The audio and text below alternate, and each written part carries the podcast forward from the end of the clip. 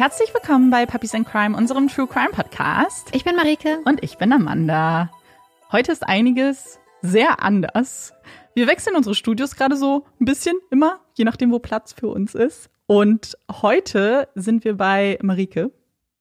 In der Wohnung und meine Wohnung ist nicht unbedingt besonders gut geeignet, um Podcasts aufzunehmen. Und wir haben uns jetzt so eine Aufnahmehöhle gebastelt, beziehungsweise wir haben einfach so einen Teil der Wohnung abgeschirmt. Abgeschirmt. Haben das aber auch so klug gebaut, dass wir dann keinen Weg mehr in die Höhle hatten. Nee. Das heißt, wir mussten unter dem Tisch durchkrabbeln zwischen den Kabeln. Kabelt? Kabel. Oh mein Gott, das gleiche, das Gespräch hatten wir schon mal, oder? Das haben wir rausgeschnitten. Oh, schade. Also, wir haben uns darüber schon mal über den Plural von Kabel unterhalten. Und ja, genau, also wir sind jetzt reingekrabbelt und jetzt gibt es auch kein Zurück mehr. Wir sitzen jetzt hier und hoffen, dass das hält. Sollte unsere Höhle zusammenfallen und wir Feuer fangen, weil wir haben ja auch Kerzen, Plätzchenkerzen wie letzte Woche, dann hoffen wir, dass irgendwer anders euch trotzdem die Folge hochlädt. Ja, weil das wenn wir es soweit schaffen. genau. Ich bin sehr gespannt. Marike hat heute den Fall für uns vorbereitet. Der Fall, den ich heute vorbereitet habe, ist in England offiziell bekannt als der Babes in the Wood Killer, beziehungsweise Fall. Und es gibt mehrere Fälle, die unter diesem Namen bekannt sind, denn es gibt ein englisches Kinderlied, was so heißt. Und deswegen habe ich gedacht, wir fangen einmal damit an. Ich habe es aber frei ins Deutsche übersetzt und mich nicht an das Reimschema gehalten. O Freunde, ich möchte euch eine Geschichte erzählen von den Kinderlein im Wald deren Namen ich nicht weiß, an einem kalten Wintertag gestohlen und alleine im Wald zurückgelassen. So erzählt man sich. Und sie schluchzten und seufzten und weinten so bitterlich, bis sie irgendwann müde wurden und sich da niederlegten und starben. Und als die Rotkirchen sahen, dass die Kinderlein gestorben waren, brachten sie Erdbeerblätter und deckten sie damit zu. O Kinderlein im Wald, arme Kinderlein im Wald, wie traurig ist die Geschichte der Kinderlein im Wald. An der englischen Südküste, direkt am Meer, liegt die Stadt Brighton. Ein Küstenort, beliebt bei Urlaubern aus England und der ganzen Welt. Wer an Brighton denkt, denkt an Sommer, die lange Strandpromenade und Eisessen. An Möwen, ein Kinderlachen, an den langen Pier, der ins Meer ragt, und das Gefühl einer großen Portion Fish and Chips in der Hand, eingepackt in Zeitungspapier. Brighton, eine Stadt, die die Menschen glücklich macht, ihnen ein Lächeln ins Gesicht zaubert und das Herz vor Sehnsucht und Nostalgie hochschlagen lässt. Es ist das Jahr 1986. Der Sommer ist vorbei. Die meisten Urlaubsgäste haben den Ort wieder verlassen. Die Stadt wird leerer, ruhiger. Die Tage werden kürzer und kälter. Die Bäume ändern ihre Farben, man sieht Herbstnebel auf Feldern und in Gärten. Im Nordosten Brightons, fernab der Strandpromenade und der Touristen-Hotspots, liegt die Wohnsiedlung Mausküm. Dicht an dicht stehen die gleichförmigen Reihenhäuser mit ihren kleinen Vorgärten, schmiegen sich an einen sanften Hügel. Die Wohnsiedlung ist geprägt von Armut und einem latenten Misstrauen gegenüber der Polizei. Ein etwas raueres Pflaster. Aber Mauskum ist auch eine eingeschworene Gemeinschaft. Man passt aufeinander auf, grüßt sich und hält gerne mal ein Pläuschen, wenn man sich auf der Straße begegnet. Es ist der 9. Oktober 1986, später Nachmittag. In einem kleinen Vorgarten spielt eine Gruppe Kinder. Mit dabei die beiden neunjährigen Mädchen Nicola und Karen. Nicola und Karen sind beste Freundinnen. Da sie jedoch auf unterschiedliche Grundschulen gehen, müssen sie die wertvolle Nachmittagszeit erst recht nutzen. Ohne gemeinsamen Schulweg und ohne große Pausen zum Reden, Spielen und Rumalbern gewinnen die gemeinsamen Nachmittage an Bedeutung. Jede Minute zählt, bis es schließlich heißt Essen und es zurück in die kleinen und vollkommen überfüllten Wohnungen geht. Die Kinder toben herum, lachen, genießen die Zeit in der frischen Herbstluft.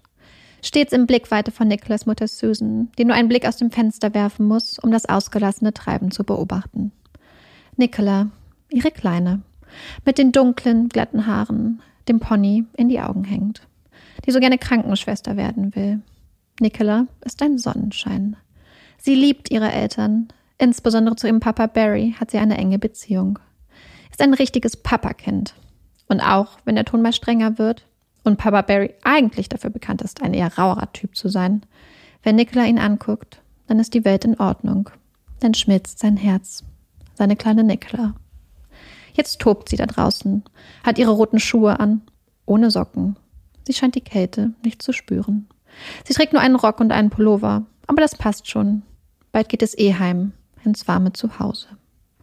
Nicola strahlt, freut sich über die Zeit mit Karen, ihre beste Freundin.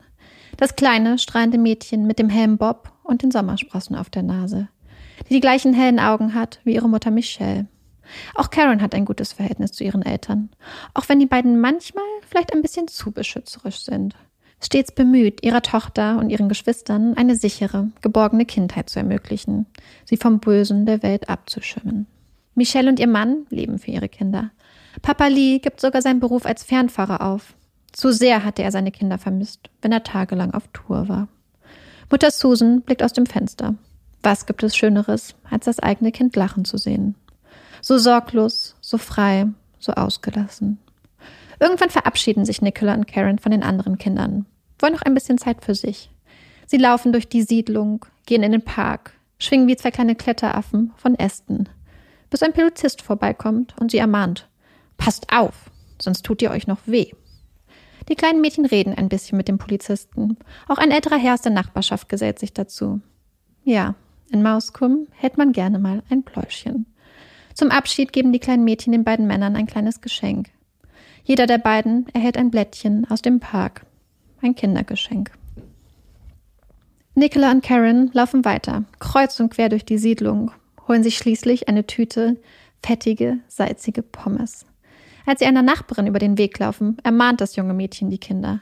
Sagt euren Müttern Bescheid, wo ihr hingeht, ja? Sonst machen die sich Sorgen, okay? Ja, ja, die beiden kleinen Mädchen laufen weiter in die Dämmerung, ignorieren die Mahnung, sagen ihren Müttern nicht, wo sie hingehen. Essen ist fertig. Karens Mutter Michelle hält Ausschau nach ihrer Tochter. Wo bleibt die denn? Die beiden waren doch gerade noch hier in der Straße herumgewuselt. Karens Mutter Michelle hat eine Ahnung, geht hinaus in den frischen Herbstabend, rüber zum Haus von Nicola. Vielleicht ist Karen ja da. Doch Fehlanzeige. Auch Nicholas Mutter Susan findet das seltsam. Eigentlich sind die beiden immer pünktlich zur Dinnertime wieder zu Hause. Oder zumindest in Rufweite. Hm, vielleicht haben die beiden Plaudertaschen ja einfach die Zeit vergessen. Aber auch keines der anderen spielenden Kinder weiß, wo die beiden Mädchen sein könnten. Niemand hat sie gesehen. Bald laufen Michelle und Susan gemeinsam durch die Dämmerung. Es wird kalt. Sie suchen ihre Töchter. Die Mädchen sind doch gar nicht warm genug angezogen. So weit können die beiden doch gar nicht sein. Nein. Eigentlich sind die beiden immer vernünftig.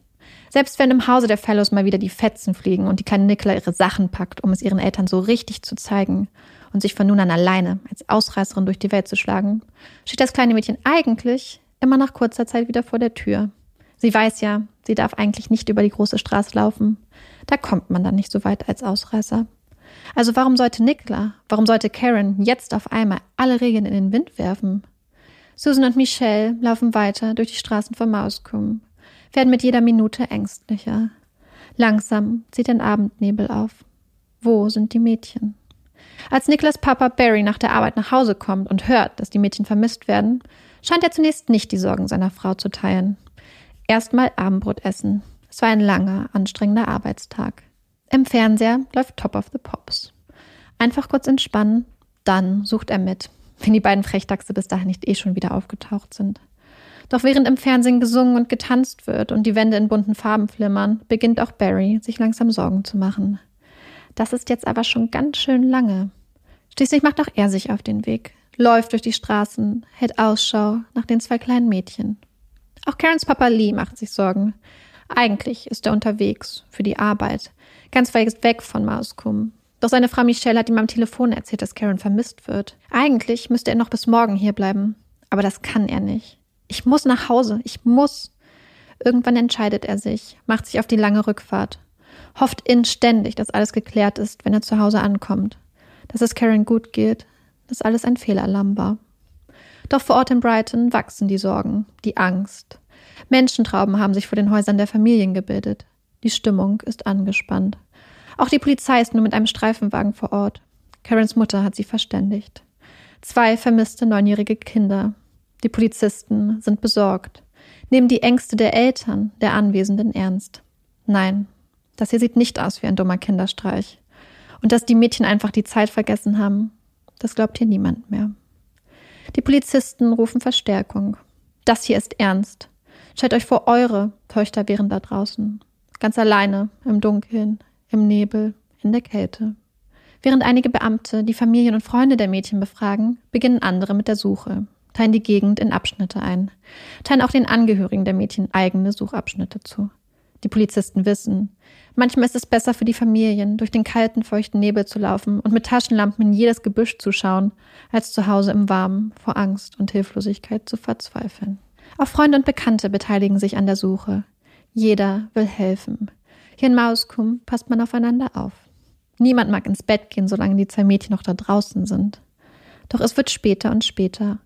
Während die Suchtruppe der Polizei sich schon zurückzieht und verspricht, morgen früh wieder da zu sein, suchen viele der Menschen von hier bis in die frühen Morgenstunden weiter, müssen irgendwann erschöpft und müde aufgeben. Von den Mädchen fehlt weiterhin jede Spur.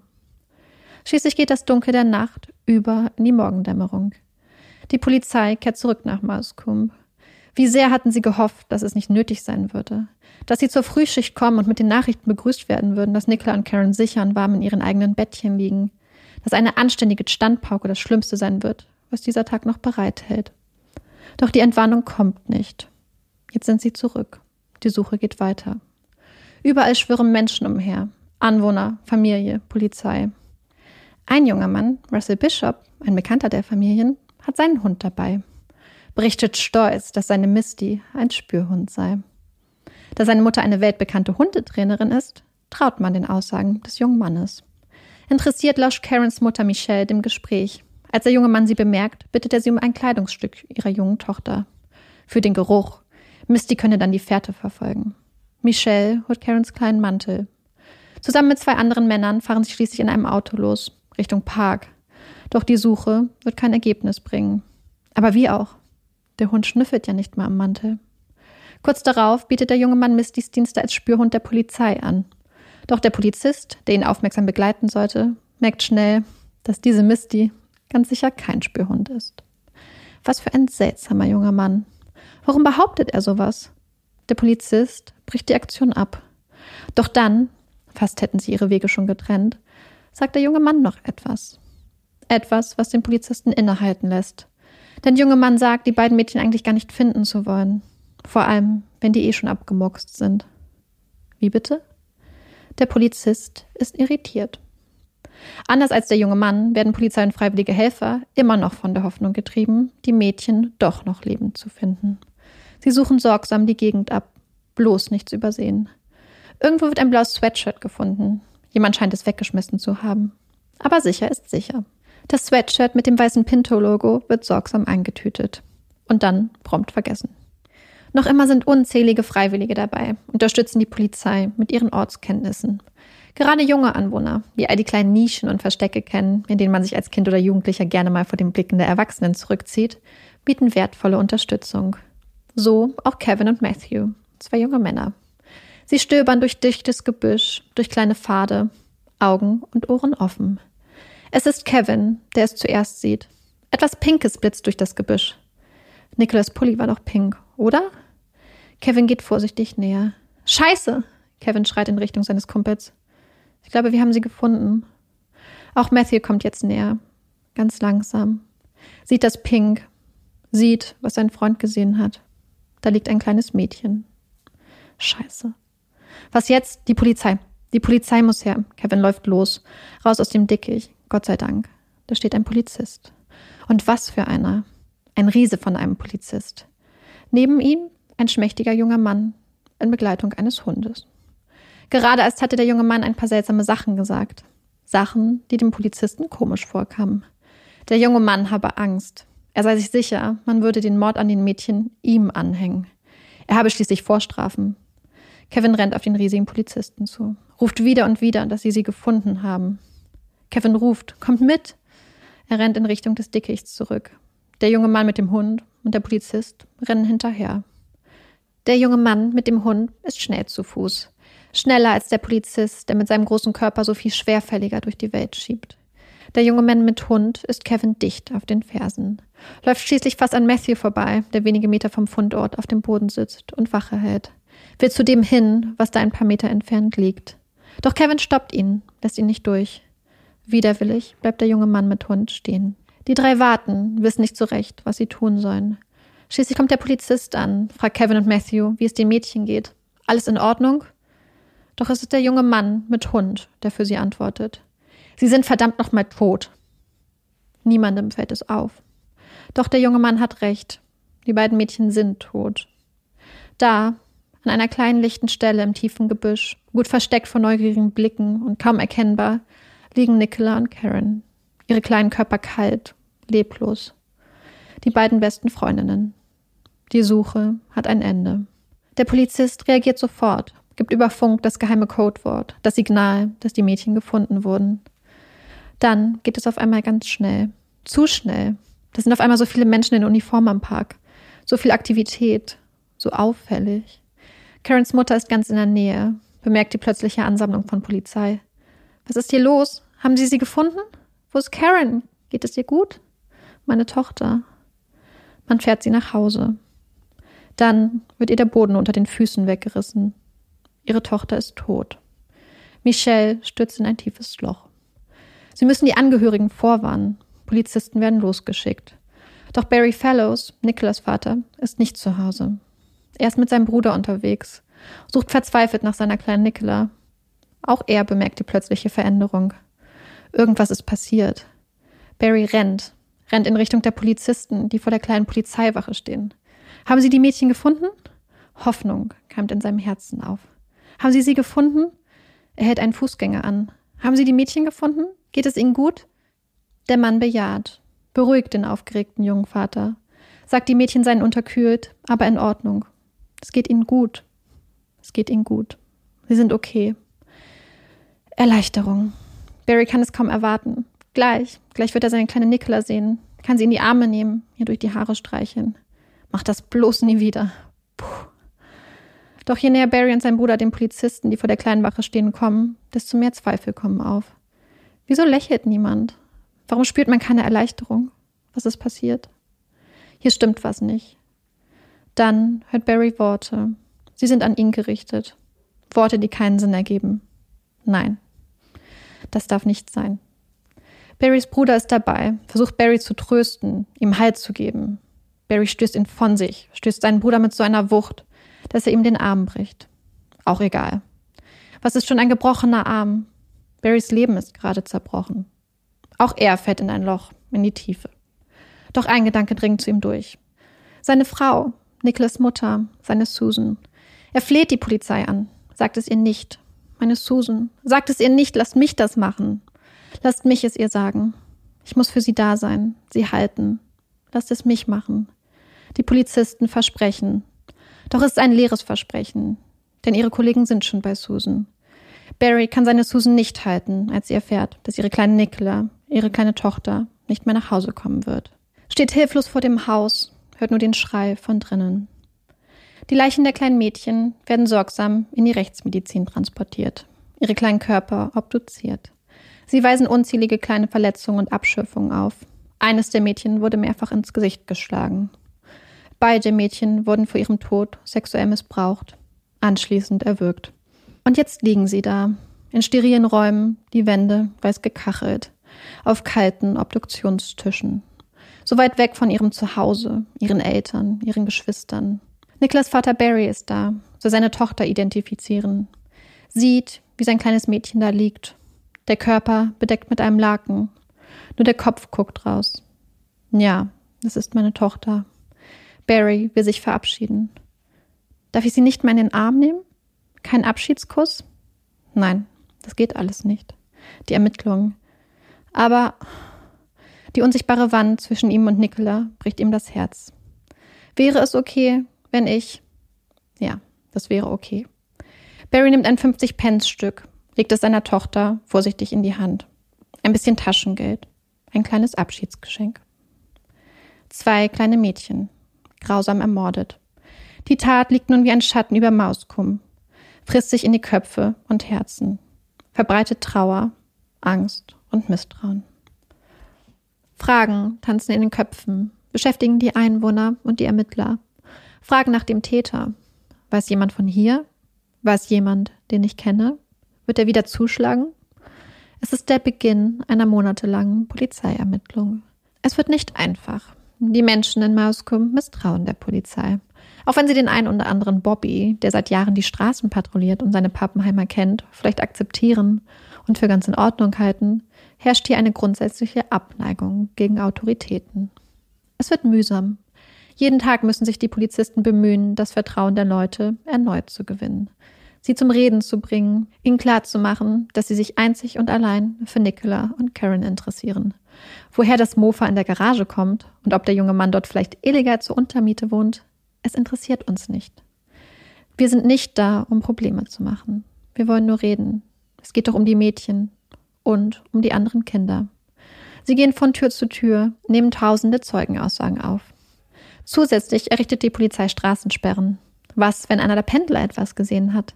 Sogar in Bussen fahren Polizisten mit, sprechen mit den Fahrgästen. Jeder Hinweis zählt. Um die Erinnerung anzukurbeln, stellt die Polizei sogar die letzten Stunden der beiden Mädchen nach. Zwei kleine Mädchen aus Mauskum schlüpfen in die Rollen von Nicola und Karen, laufen durch die Straßen, durch den Park. Sie sind so mutig. Für Barry, Nicolas Vater, ist es zu viel. Der Anblick der beiden kleinen Mädchen, der Gedanke an sein kleines Mädchen, so allein auf dem Obduktionstisch. Er kann nicht mehr kann nicht zugucken. Zu viel. Das geht nicht. Nicht einmal eine Woche nach dem Mord an Nicola und Karen berichtet die Fernsehshow Crime Watch, das englische Pendant zu Aktenzeichen XY, über den Fall. Schauspieler und Originalzeugen stellen Schlüsselszenen der letzten Stunden im Leben der beiden Mädchen nach. Zeugen werden gebeten, sich zu melden. Auch Karens Mutter Michelle beteiligt sich an dem Aufruf. Man sieht die junge Frau, die Ähnlichkeit zu ihrer kleinen Tochter kaum übersehbar wie sie mit sanfter, kontrollierter Stimme die Öffentlichkeit darum bittet, sich zu melden. Es ist wichtig. Es könnte einem anderen Kind das Leben retten. Einem anderen Kind das Leben retten. Michelle spricht an, wovor alle Angst haben. Dass der Täter noch einmal zuschlagen könnte, dass es andere Opfer geben könnte. Die Ermittlungen werden zum Wettlauf gegen die Zeit. Sie sind sich mittlerweile sicher, dass der Mörder der beiden Mädchen aus Mauskum kommt. Die Stelle, an der die Mädchen gefunden wurden, war gut versteckt. Die findet man nicht mal eben zufällig. Der Täter muss gute Ortskenntnisse haben. Auch die Mütter der Mädchen sind sich sicher. Es muss jemand aus der Siedlung sein. Die Mädchen müssen den Täter gekannt haben. Sowohl Karen als auch Nicola wurde stets eingebläut. Geh nicht mit Fremden mit. Sei misstrauisch. Und die Mädchen sind smart. Niemals wären sie mit einem Unbekannten mitgegangen. Nein, sie müssen den Täter gekannt haben ihm vertraut haben. Ein schrecklicher Gedanke. Bald hat die Polizei einige Verdächtige im Fokus. Männer, bei denen es einen Anfangsverdacht gibt oder Besonderheiten, die genauer unter die Lupe genommen werden sollten. Zum einen ist der Barry Fellows. Ja, Nicholas Dad. Auch der Untermieter der Familie, der junge Dougie Judd, kommt auf die Liste der Verdächtigen. Dazu kommen Matthew und Kevin, die beiden jungen Männer, die die Leichen der Mädchen im tiefen Dickicht fanden. Und dann gibt es ja noch diese und jenige Verdächtige, Bekannte der Familie, junge Männer. Auch nach einem mysteriösen rothaarigen Mann wird gesucht. Er sei eine Woche vor der Tat mit seinem blauen Auto durch die Straßen von Mauskum gefahren, habe versucht, junge Mädchen zum Mitfahren zu überreden. Doch vom rothaarigen Mann fehlt jede Spur. Auch die anderen Anfangsverdachte erhärten sich nicht. Nur bei einem der Verdächtigen kommen immer mehr seltsame Details ans Licht. Seltsame Aussagen, falsche Aussagen. Es ist ein alter Bekannter, Russell Bishop, der junge Mann mit dem angeblichen Spürhund. Russell Bishop ist ein schmaler junger Mann, unscheinbar, mit hellbraunen Haaren, blasser Haut und ein bisschen Schnurrbart. Man kennt ihn im Auskump. Er ist der Sohn einer kleinen Berühmtheit. Seine Mutter Sylvia ist eine weltweit angesehene Hundetrainerin. Sie schreibt Bücher über Hundeerziehung, nimmt mit ihren geliebten Vierbeinern an Obedience-Wettbewerben teil und ist viel unterwegs. Bishops Vater ist Dachdecker. Er ist es, der sich um Bishop und seine vier großen Brüder kümmert, wenn seine Frau beruflich unterwegs ist. Bishop ist das Nesthäkchen und ein Kind, das seine Eltern immer wieder vor neue Herausforderungen stellt. Er hat eine starke Leserechtschreibschwäche, hat Probleme, in der Schule das Tempo zu halten. Als Russell im Teenageralter ist, schicken ihn seine Eltern schließlich auf ein Internat für Kinder mit besonderen Bedürfnissen, ganz in der Nähe von Brighton. Doch Russell hasst es dort, reist immer wieder aus, will unbedingt zurück nach Hause. Steht immer wieder unangekündigt vor der Tür des elterlichen Zuhauses. So kann es nicht weitergehen. Irgendwann treffen seine Eltern die Entscheidung, ihn zu Hause zu unterrichten. Mit mäßigem Erfolg. Jetzt ist Russell Bishop 20 Jahre alt, bekommt nichts so richtig auf die Reihe, arbeitet eher unmotiviert als Dachdecker, ist gleichzeitig ein Kleinkrimineller ohne besondere Ambitionen, auch wenn er sich gerne als kriminelles Mastermind darstellt. Er ist bekannt als Großmaul. Lügt sich seine Welt zusammen, so wie es ihm gefällt. Hat eine Quasi-Ehefrau, Jenny, und betrügt sie doch die ganze Zeit mit seiner Affäre Marion. Wieder so eine Sache, über die die Menschen in Mauskump nur den Kopf schütteln. Unmöglich. Wie kann man nur so stolz mit seiner Liebhaberin im Abend durch die Straßen spazieren, wenn zu Hause die eigene Frau wartet? Die Familien von Karen und Nicola halten nichts von Bishop. Man kennt sich, aber sie halten Russell und Marion ganz eindeutig für einen schlechten Einfluss. Russell Bishop. Ein Taugenichts, aber ein harmloser. Da sind sich die Menschen einig. Manche mögen ihn auch, vertrauen ihm, vertrauen ihm sogar das eigene Kind zum Babysitten an, loben ihn. Ein ganz anständiges, angenehmes Kerlchen eigentlich. Und dieses schmächtige Kerlchen soll nun für dieses unvorstellbar grausame Verbrechen verantwortlich sein? Naja, zumindest ist er irgendwie verdächtig. Zweimal hatte die Polizei ihn binnen 24 Stunden nach dem Verschwinden befragt. Es war reine Routine. Russell hatte ausgesagt, die beiden Mädchen an dem Abend zweimal gesehen zu haben. Doch seine Erklärungen und sein vermeintliches Alibi halten der Überprüfung und den erneuten Befragungen der Polizei nicht stand. Es zeigen sich immer mehr Widersprüche und Unwahrheiten. So hatte er unter anderem behauptet, an dem Abend Gras bei einer Dealerin gekauft zu haben. Als diese von der Polizei vernommen wird, gibt sie zu, Drogen zu verkaufen. Aber Russell wäre an diesem Abend nicht bei ihr gewesen. Nach und nach fällt sein kleines Kartenhaus in sich zusammen. Und Russell Bishop steht am Ende ohne Alibi da. Und dann, dann ist da noch das blaue Sweatshirt mit dem weißen Pinto-Logo, das in der Nähe des Tatortes gefunden wurde. Erst wird das blaue Sweatshirt fast in Vergessenheit geraten. Doch ein Polizist erinnert sich an den Fund, wirft einen genaueren Blick auf das Kleidungsstück. Da sind Flecken am Sweatshirt, rötlich braun. Er lässt es testen. Das sind schwache Blutspuren. Ein blaues Sweatshirt mit Blutspuren, weggeworfen am Tag der Tat. Läuft man vom Tatort zur Wohnung von Russell und Jenny, kommt man dicht an der Fundstelle des Sweatshirts vorbei. Während Russell verneint, dass das Sweatshirt ihm gehöre, bestätigt seine Frau Jenny zunächst, dass es sicher sein Sweatshirt sei. Und dann ist da noch sein Verhalten nach dem Verschwinden der Mädchen. Während ganz Mauskum von Polizei und Freiwilligen durchsucht wurde, hatte Russell Bishop immer in der Nähe des späteren Fundortes der Leiche herumgehangen. Stets das Gespräch zur Polizei gesucht und hatte seltsame Aussagen getroffen. Dass die Mädchen wohl tot seien, dass man ihn wohl beschuldigen würde, dass doch eh alle denken werden, dass er der Täter ist. Er war es, der die Frage des Polizisten, wie es den Mädchen denn gehe, ob alles in Ordnung sei, mit Sie sind verdammt nochmal tot beantwortet hat. Dabei hatte er die Mädchen nie gesehen, oder? Wieder und wieder machte Russell Bishop Aussagen, die später die Ermittler aufhorchen lassen. Er erzählt von Sachen, die eigentlich niemand wissen kann. Täter wissen. Woher wusste Russell, dass eines der Mädchen blutigen Schaum am Mund hatte? Er war nie dicht genug an den Leichen, um dieses kleine Detail gesehen haben zu können. Die Ermittler sind sich sicher. Er kann es nicht gewusst haben. Niemand hat es ihm gesagt. Der junge, schmächtige Mann hat Täterwissen. Ende Oktober, gut drei Wochen nach dem Mord an Nicola und Karen, am Tag von Halloween, wird Russell Bishop schließlich festgenommen. Die Polizei ist sich sicher, den Täter zu haben. Drei Tage lang bleibt Russell in Untersuchungshaft, wird immer wieder vernommen. Nach drei Tagen wird er schließlich auf Kaution freigelassen. Knapp einen Monat später, am 3. Dezember 1986, wird Bishop wieder vorgeladen, kommt wieder in Untersuchungshaft. Aussicht auf Kaution besteht diesmal keine. Am 4. Februar 1987, fast vier Monate nach dem Tod von Nicola und Karen, können die beiden endlich zur Ruhe gelegt werden. In kleinen weißen Kindersärgen treten die beiden besten Freundinnen gemeinsam ihre letzte Reise an. Werden aus der Kirche getragen, die kleinen weißen Särge wiegen schwer auf den Schultern der dunkel gekleideten Männern mit den ernsten Gesichtern. Die letzte Ruhestätte der beiden liegt auf dem Bear Road Friedhof. Sie sollen nicht alleine sein. Teilen sich nun ein weißes Marmorgrab. Der Grabstein stellt ein Tor dar. Die Pforte zum Himmel. Karen Jane Michelle Hathaway, geboren am 21. Dezember 1976, gestorben am 9. Oktober 1986. Nicola Elizabeth Christine Fellows, geboren am 22. Februar 1977, gestorben am 9. Oktober 1986. Geh zu Gott, schlafe sicher in seinen Armen und trage mit dir deinen strahlenden jungen Zauber. Schlafe für immer in seiner liebenden Umarmung, mit all deiner kindlichen Art und Anmut. Die Wünsche trauernder Eltern in Marmor gemeißelt. Während Polizei und Staatsanwaltschaft Beweise und Indizien zusammentragen, Zeugen vernehmen und versuchen, die Anklage gegen Russell Bishop wasserdicht zu machen, sitzt Bishop weiter in Untersuchungshaft. Anders als vor Gericht gilt der Grundsatz in dubio pro reo, hier im Gefängnis nicht.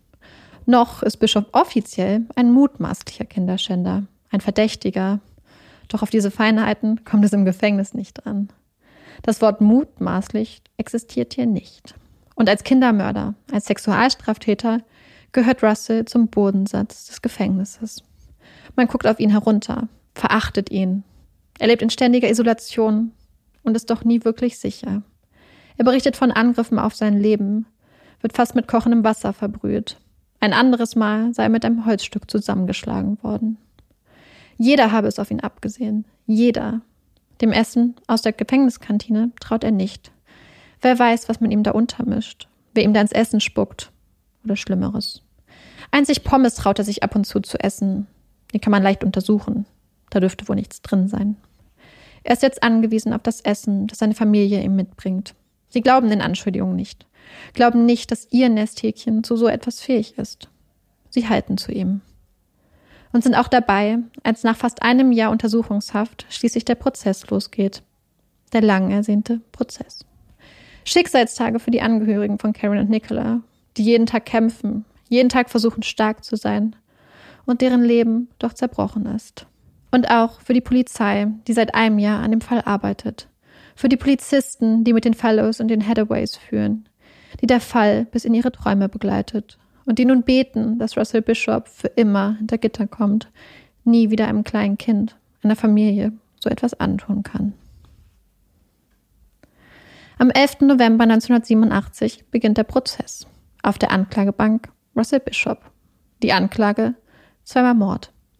Der Prozess dauert mehrere Wochen. Die Anklage hat nun die Aufgabe, die Jury davon zu überzeugen, dass Bishop der Täter ist dass er in das Täterprofil passt.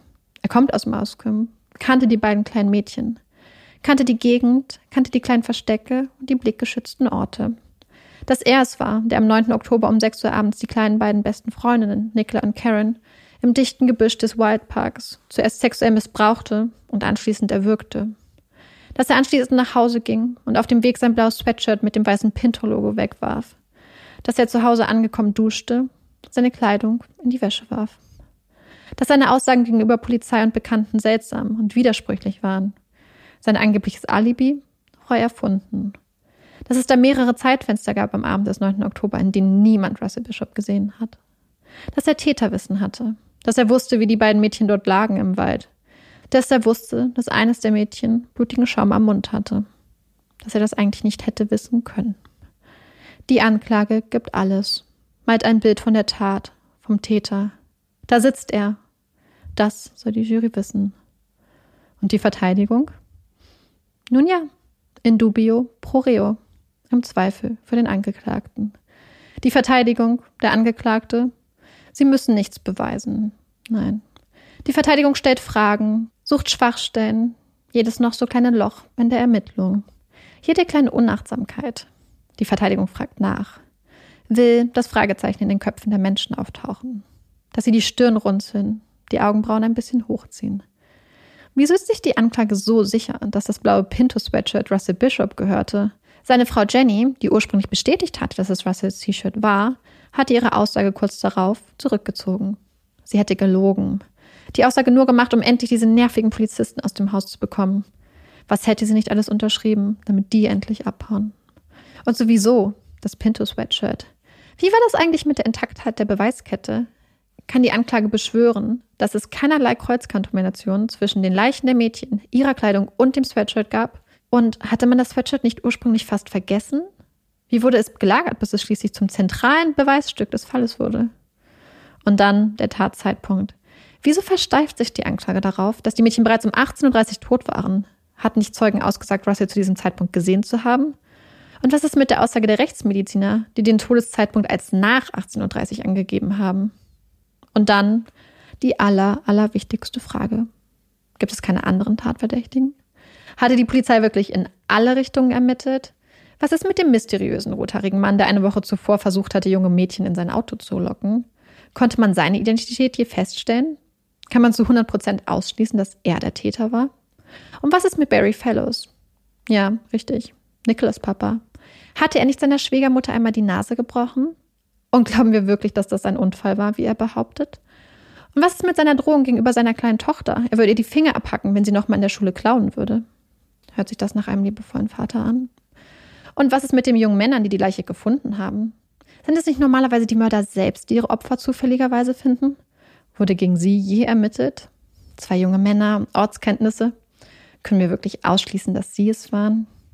Können wir wirklich mit hundertprozentiger Sicherheit über jeden Zweifel erhaben sagen, dass Russell Bishop am 9. Oktober 1986 Nicola und Karen ermordete? Am 10. Dezember 1987 ist es soweit. Der letzte Tag des Prozesses. Verteidigung und Anklage haben alles gegeben. Nun liegt es in der Hand der Jury. Der Vorsitzende Richter fasst den Prozess noch einmal zusammen und gibt der Jury drei Fragen mit auf den Weg in die Besprechung. Erstens. Waren die beiden Mädchen sicher um 18.30 Uhr tot? Nein? Dann Freispruch. Zweitens. Trug Russell Bishop zum Tatzeitpunkt sicher das blaue Pinto-Sweatshirt? Nicht sicher? Dann Freispruch. Drittens. Wurde das blaue Pinto-Sweatshirt sicher vom Mörder getragen? Falls nein, dann Freispruch.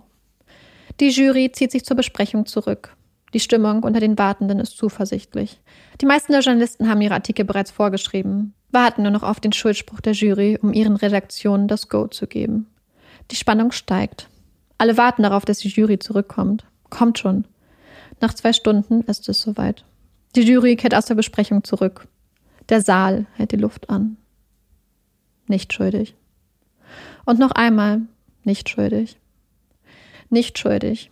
Russell Bishop ist ein freier Mann. Der freie Mann, 21 Jahre jung, weint. Hat gerade sein Leben gewonnen. Auch seine Mutter kann die Tränen nicht zurückhalten. Einer seiner großen Brüder rennt aus dem Gericht, rückt die Türen nach draußen auf, reckt die Faust in die Luft, verkündet stolz, voller Erleichterung das Urteil. Nicht schuldig. Niemand klatscht. Doch Russells Familie stört das nicht. Heute gibt es etwas zu feiern. Ein Leben, ein unschuldiges Leben wurde gerettet. Sie haben ihren Sohn zurück, ihr Nesthäkchen. Und die Familien von Nicola und Karen?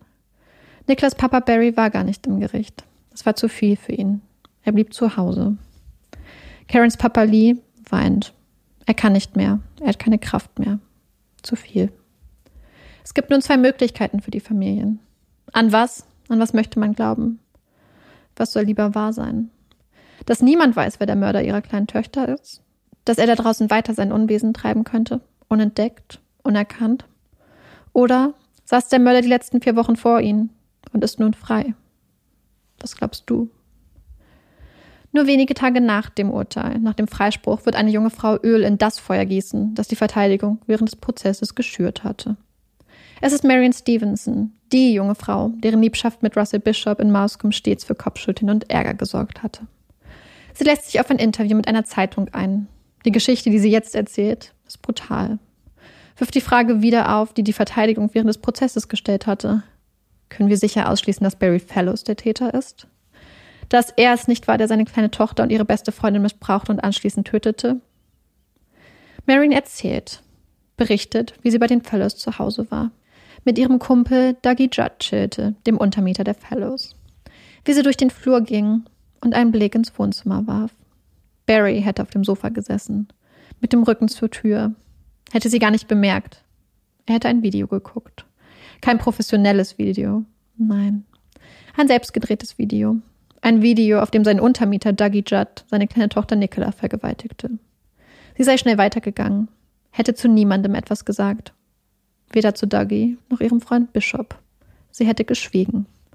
Als sie von der Polizei vernommen wurde, sie war still. Als es um den Mord an der kleinen Nicola, an der kleinen Karen ging, sie schwieg. Aber jetzt ist es für sie Zeit, das Schweigen zu brechen. Die Wahrheit ging ein bisschen Geld. Kein schlechter Tausch, oder? Der Blick richtet sich wieder auf Barry, den rauen Mann mit dem angeblich so weichen Herzen, der seine Tochter angeblich so liebte. Alles Fassade. Wieder wird mit dem Finger auf den trauenden Vater gezeigt. Bereits vor dem Prozess hatte Russell Bishops Verteidigung versucht, Barry als den Schuldigen darzustellen. Voller Feuereifer war sein Anwalt damals in die Polizeiwache gestürmt, hatte verkündet, dass sein Mann dann zu Unrecht in Haft säße. Er hätte da eine Zeugin. Sie würde aussagen, dass Barry der Täter ist. Ihr habt den Falschen. Die Polizei hört dem Anwalt zu und sucht die junge Frau auf. Ihnen fällt gleich auf, dass hier etwas nicht stimmt. Dass bei ihr etwas nicht stimmt. Immer wieder sagt sie, dass Barry der Täter sei, der Mann, der die Mädchen ermordet habe. Die Polizisten fragen nach. Warum? Warum ist sie sich da so sicher? Er ist so hässlich. Er muss es gewesen sein. Schaut ihn doch mal an. So hässlich. Er ist der Täter. Die Polizisten trauen ihren Ohren kaum. Doch anders als die absurden Beschuldigungen von damals stehen die neuen Anschuldigungen nun schwarz auf weiß in der Zeitung. Jeder kann sie sehen und sie treffen auf einen Ort, in dem viele Menschen nicht genau wissen, was sie denken sollen. Was stimmt und was Fiktion, was Liebe ist. Wo Menschen Barry schon vor dem Prozess mit Misstrauen begegneten und sein Haus mit Farbe beschmierten. Die Worte Fellows raus an die Hauswände malten. Dazu in nasser Farbe die Worte Kinderschänder, Kindermörder. Und jetzt das. Es ist die Hölle für die Familie. Und auch Mauskum kommt nicht zur Ruhe. Die Tage, die Monate, die Jahre vergehen. Die Familien der Mädchen kämpfen, kämpfen jeden Tag, kämpfen für ihre kleinen Mädchen, für Gerechtigkeit, halten Mahnwachen, drängen die Polizei zu neuen Ermittlungen. Irgendwas muss doch getan werden.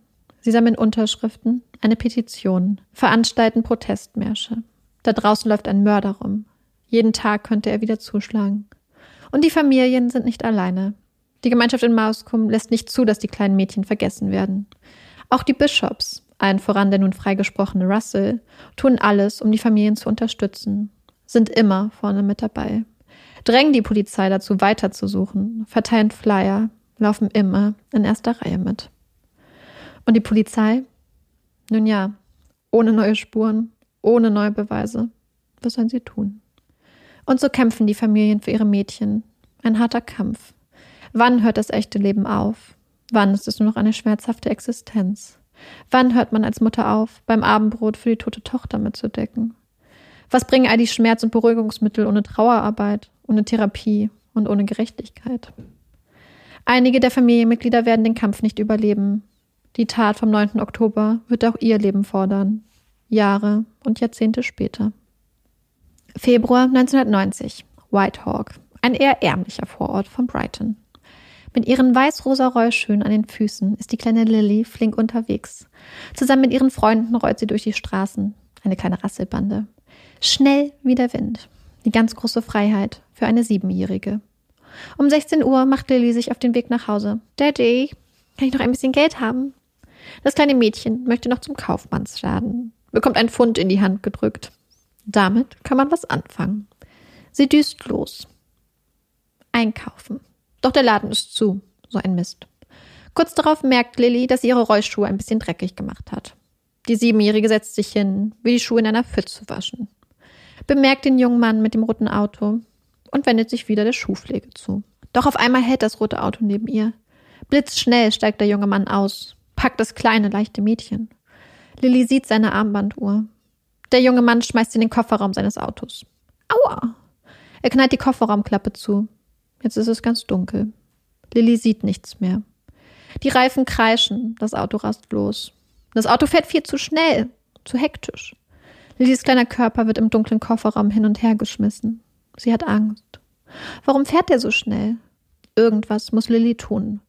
Sie zieht im Dunkeln ihre Rollschuhe aus, weiß, dass sie so viel besser weglaufen kann, wenn der Mann endlich die Kofferraumklappe wieder aufmacht.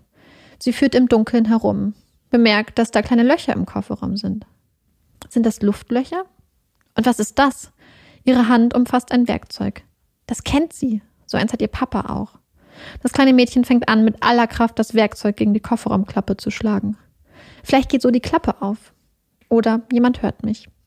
Doch niemand hört die verzweifelten Schläge. Nur der Fahrer. Er brüllt das kleine Mädchen an. Da ist Lilly doch lieber still. Nicht, dass er seine Drohung wahr macht und sie wirklich umbringt. Irgendwann bremst das Auto ab kommt zum Stehen. Der Mann steigt aus. Die Kofferraumklappe geht auf. Ist das jetzt der Moment? Gibt es irgendeine Möglichkeit zur Flucht? Der Mann steht jetzt über den Kofferraum gebeugt. Der Himmel über ihm ist dunkel. Sie sind umgeben von Bäumen. Wo bin ich? Lilly weiß es nicht. Da ist nur dieser Mann. Der Mann nimmt Lilly, legt sie auf die Rückbank des Autos, zieht ihr die Kleidung aus. So wie ihre Mama das abends vor dem Baden immer macht. Einmal über die ausgestreckten Arme, sodass die Innenseite des weißen Pullovers jetzt außen ist. Es ist zu kalt ohne Pulli. Er zieht sie weiter aus. Das ist falsch. Das weiß Lilly. Und was er dann macht? Lilly kennt mit ihren sieben Jahren noch nicht die Worte. Aber sie weiß, das darf der Mann nicht. Er darf ihr nicht so wehtun. Er soll aufhören. Das ist nicht in Ordnung. Irgendwann legt der Mann Lilly die Hände um den zarten Hals. Das kleine Mädchen hat keine Chance. Lilly fällt in die Dunkelheit. Wo bin ich? Es ist immer noch dunkel. Aua. Lilly weiß nicht, wo sie ist. Sie ist nackt und ihr ist so kalt. Ihr ganzer Körper tut weh. Wo ist meine Mami? Sie liegt in einem Gebüsch. Kleine Zweige und Stacheln schneiden ihr in die Haut, reißen sie auf. Es tut so weh. Lilly will nach Hause zurück, zu Mami und Daddy. Das kleine Mädchen läuft los, ganz alleine, im Dunkeln, durch die Stechginsterbüsche, die ihre Haut aufreißen, die so wehtun. Lilly weint. Sie läuft, läuft, bis sie zu einer Straße kommt. Ihr ist kalt. Alles ist kalt, alles tut weh. Wo ist Mami? Lilly sieht die Scheinwerfer eines Autos. Es kommt näher. Wer ist das? Ist das der böse Mann? Ist er zurückgekommen? Ist es ihre Mutter auf der Suche nach ihr? Das Auto wird langsamer, hält an. Eine Dame steigt aus. Lilly beäugt sie kritisch und entscheidet, dass sie der Dame vertrauen kann. Die Frau wickelt sie in einen Mantel ein. Jetzt ist Lilly nicht mehr so kalt. Und da ist noch ein Mann im Auto. Aber dieser Mann ist nicht böse. Sie fahren bis zum nächsten Haus, alarmieren die Polizei. Das kleine Mädchen wird in ein Krankenhaus gebracht, ist jetzt sicher. Sie wird versorgt. Alles ist warm und hell. Da ist auch eine nette Frau von der Polizei. Sie heißt Debbie. Lilly vertraut Debbie. Sagt ihr, wie sie heißt, wo sie wohnt und auch, wann ihre Eltern geheiratet haben. Lilly ist ein kluges Mädchen. Und sie erzählt noch mehr. Erzählt, was ihr passiert ist. Debbie ist beeindruckt von dem kleinen Mädchen, das eben noch durch die Hölle gegangen ist, das wohl eigentlich schon tot sein sollte und das sich jetzt so klar und präzise äußert. Bald ist auch Lillys Mutter im Krankenhaus. Erleichtert. So erleichtert. Sie und ihr Mann haben ihre kleine Tochter erst vor Stunden als vermisst gemeldet. Und jetzt ist ihre Kleine da. Sicher und geborgen. Sie darf sie umarmen, sie küssen, alles ist gut, alles ist gut. Lilly weiß, dass sie jetzt in Sicherheit ist und entschuldigt sich bei ihrer Mutter. Mami, es tut mir so leid, dass ich meine Klamotten verloren habe. Es tut mir so leid. Lillys Eltern sind erleichtert. So erleichtert. Unendlich glücklich und dankbar. Wissen, dass es auch ganz anders hätte ausgehen können. Dass es wenige Jahre zuvor, ganz in der Nähe, schon einmal ganz anders ausgegangen ist. Ein kleines Mädchen, verschwunden, sexuell missbraucht und fast zu Tode gewirkt. Das kann nicht sein. Nicht noch einmal. Bitte nicht noch einmal. Es wird eine lange Nacht. Sofort wird eine Liste mit Verdächtigen zusammengestellt. Männer, denen man das brutale Verbrechen zutraut. Sie gehen all die Hinweise durch, die Lilly ihrer Kollegin Debbie im Krankenhaus mit auf den Weg gegeben hatte. Suchen nach Verbindungen. Warte mal. Lilly hatte von einem roten Auto gesprochen. Von einem roten Sierra, ein Modell von Ford. Hat Russell Bishop nicht einen roten Cortina, das Vorgängermodell des Sierras? Da ist er wieder. Russell Bishop. Der freie junge Mann. Zwei Polizisten fahren bei Bishop vorbei. Der rote Cortina steht vor dem Haus. Bishop ist gerade dabei, ihn sauber zu machen. Oder Beweise zu zerstören, je nach Blickwinkel. Jetzt müssen sie vorsichtig sein. Bishop muss weg vom Wagen. Können wir kurz reinkommen? Nur ein paar Fragen. Reine Routine. Jenny, Bishops quasi Ehefrau, fängt an zu schreien. Ist sich sicher, dass sie wieder nur da sind, um ihren Mann, ihrem Russell etwas anzuhängen. Soll das Rache sein? Wie könnt ihr es nur wagen? Während Jenny faucht und schreit, ist Russell ganz cool. Reine Routine. Auch für ihn. Er spult brav seine Alibis für den Abend runter. Er weiß auch, wie man dieses Spiel spielt. Doch es nützt ihm nichts. Gerade kommt eine Zeugenaussage rein. Man hätte Bishop mit seinem roten Cortina am späten Nachmittag in Whitehawk gesehen. Sein Alibi kann in die Tonne treten. Russell Bishop wird festgenommen. Es ist fast, als hätte man die Uhren um ein paar Jahre zurückgedreht. Da sitzt wieder dieser schmächtige junge Mann. Wieder wird ihm eine unvorstellbare Tat vorgeworfen. Doch diesmal, diesmal soll alles anders sein. Dieses Mal würde es keine Fehler geben, keine Unachtsamkeiten. Nein. Diese Ermittlungen würden lupenrein und einwandfrei sein. Und, und das ist den Verantwortlichen wichtig, es soll keinerlei personelle Überschneidung mit den Ermittelnden im Fall Nicola und Karen geben. Man will der Verteidigung bloß nicht die Chance geben, irgendwas von Voreingenommenheit oder von Rache zu erzählen. Nein, dieses Mal wird es anders. Und das wird es. Denn nicht nur die Polizei hat aus ihren Fehlern gelernt. Diesmal ist dann noch etwas anders. Ganz anders. Denn Lilly hat überlebt und macht wohl eine der beeindruckendsten Zeugenaussagen, die die Polizei von Brighton in ihrer langen Geschichte gesehen hat. Das siebenjährige Mädchen scheint sich an alles zu erinnern, hat einen beeindruckenden Blick für Details und für Besonderheiten. Das, was das kleine Mädchen ihnen da liefert, das ist Gold. Und mithilfe ihrer Zeugenaussage und der peniblen Ermittlungsarbeit der Polizei entsteht bald ein beeindruckendes Mosaik an Beweisen und Indizien, das ein klares Bild von Tat und Täter zeigt. Fangen wir im Auto an. Lilly berichtet der Polizei von einem Spray, das sie im Dunkeln erführt hatte. Und tatsächlich. Die Ermittler finden eine Dose WD-40 in Bishops Cortina. Auch das Werkzeug, mit dem das kleine Mädchen an die Kofferraumklappe schlug, finden die Ermittler. Und sie entdecken kleine Dellen in der Kofferraumklappe. Lilly hatte mit ganzer Wucht zugeschlagen. Auch die Luftlöcher, von denen das kleine Mädchen geredet hatte, es gibt sie. Es war wohl Russell selbst, der sie in das Metall bohrte. Dazu kommen mehrere Zeugenaussagen, die Bishop mit seinem roten Cortina zur Tatzeit gesehen hatten. Und ja, es war sicher Russells Cortina, den die Zeugen sahen. Denn nicht zu übersehen hing ein For Sale-Schild an der hinteren Autoscheibe. Ein auffälliges Detail, das den Menschen im Gedächtnis blieb. Und das Auto eindeutig identifizierte. Und es gibt noch weitere Zeugenaussagen. Ein kleines Mädchen hatte berichtet, einige Tage vor Lillys Verschwinden von einem roten Cortina verfolgt worden zu sein. Sie konnte sich in Sicherheit bringen. Die Täterbeschreibung des kleinen Mädchens trifft perfekt auf Bishop zu. Und schließlich findet man, nach tagelanger Suche, ein kleines Bündel von Lillys Kleidung. Die Innenseite des Pullovers nach außen gekehrt. Lilly hatte recht gehabt. So wie ihre Mami das machte, hatte das kleine Mädchen ausgesagt. Eine beeindruckende Zeugin. Doch ein Puzzlestück, ein Teil des Mosaiks, fehlt noch. Ob Lilly den Mann wohl wiedererkennen würde, der sie entführt hatte? Ja. Lilly ist bereit. Lilly will, dass der Mann seine Strafe bekommt. Und sie weiß, wie wichtig ihre Aussage ist. Wollte in den ersten Tagen nach der Tat nicht schlafen, hatte Angst im Schlaf, das Gesicht des Täters zu vergessen. Ich muss mir das Gesicht merken. Und nun stehen da neun Männer auf der anderen Seite des falschen Spiegels. Sehen alle gleich aus. Selbst die Beamten haben Probleme, sie auseinanderzuhalten. Doch Bischofs Anwalt, der seinen Mandanten begleitet, wittert ein falsches Spiel. Weist seinen Mandanten an, sich die Haare nass zu machen. So sehen sie dunkler aus liegen platt am Kopf. Unmöglich. Aber auch gar kein Problem. Keine Eile. Dann warten wir eben, bis die Haare wieder trocken sind. Als Lilly auf der anderen Seite des Spiegels steht, identifiziert sie Bishop mit beeindruckender Sicherheit. Diese kleine Kämpferin. Einige der Anwesenden haben Tränen in den Augen. Das Mosaik ist fertig. Fast. Denn seit dem Fall von Nicola und Karen hat sich ein bisschen was getan. In der DNA-Analyse. Wie ein feiner Kleber verbindet sie jetzt die wichtigsten Beweisstücke miteinander. Sorgt dafür, dass alles hält, dass alles perfekt zusammenpasst. Diesmal soll alles anders sein. Am 14. November 1990 geht der Prozess gegen Bishop los.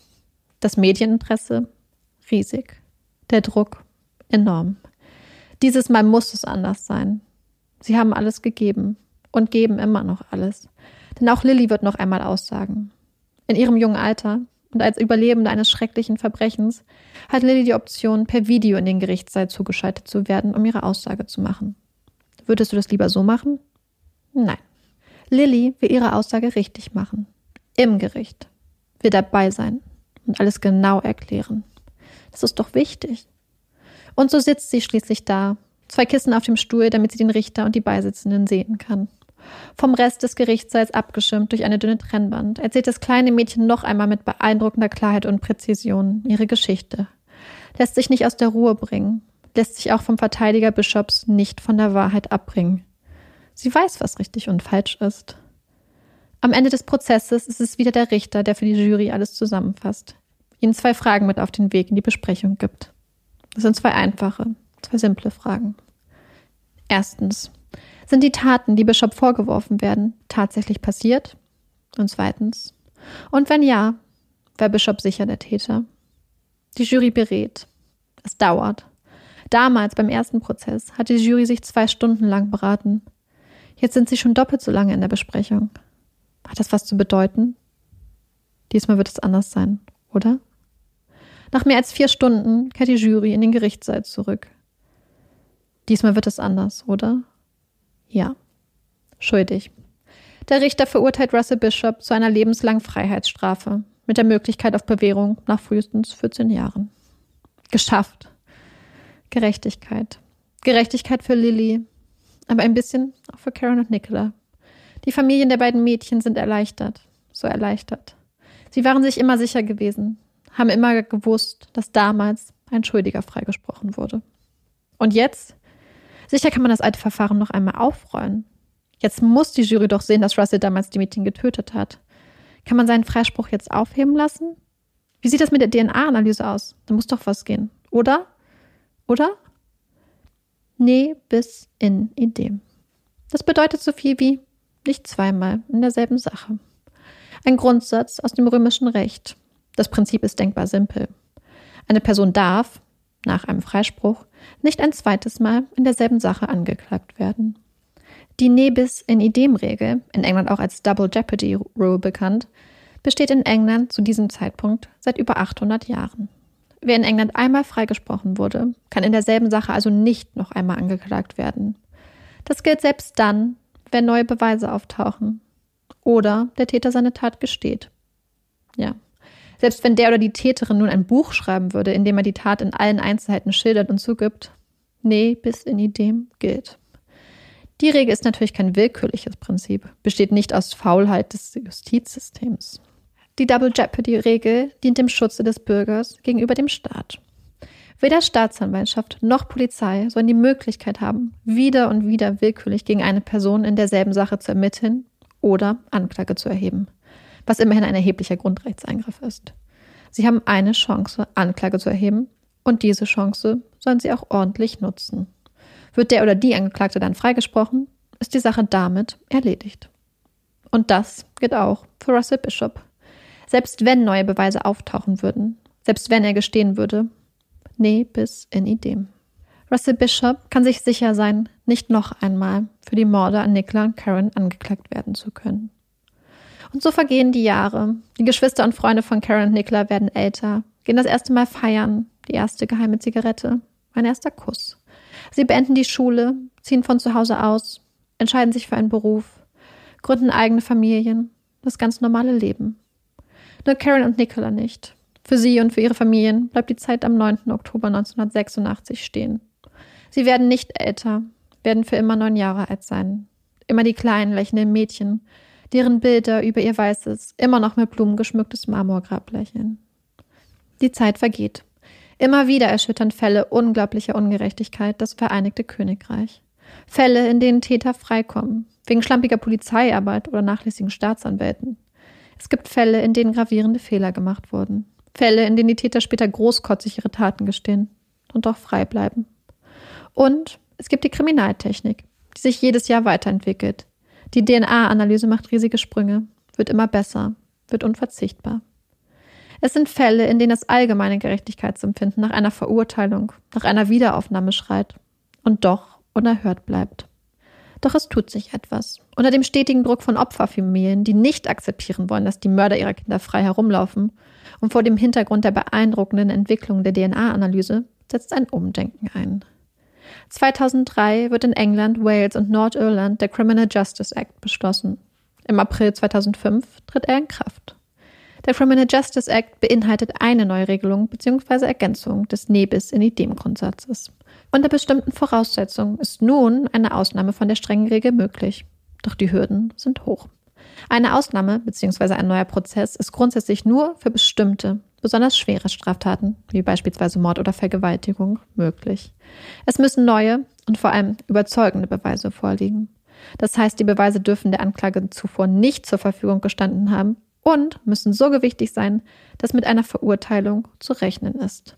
Zudem muss auch ein öffentliches Interesse an einem neuen Prozess vorliegen. Sind diese Hürden genommen, obliegt es nun dem Revisionsgericht, das alte Urteil aufzuheben und einen neuen Prozess anzuordnen. Und dann Dann hat die Staatsanwaltschaft einen Versuch. Eine Chance, doch noch einen Schuldspruch zu erreichen. Die neue Regelung führt in der Folge zu einigen Verurteilungen. Einige wenige. Die Hürden sind hoch. Ein Lichtblick für viele Familien. Werden ihre Liebsten vielleicht doch noch Gerechtigkeit erfahren? Doch besonders gut stehen die Chancen für Nicola und Karens Familien nicht. Jetzt, in den frühen 2000ern, gibt es kaum neue Erkenntnisse oder Beweise.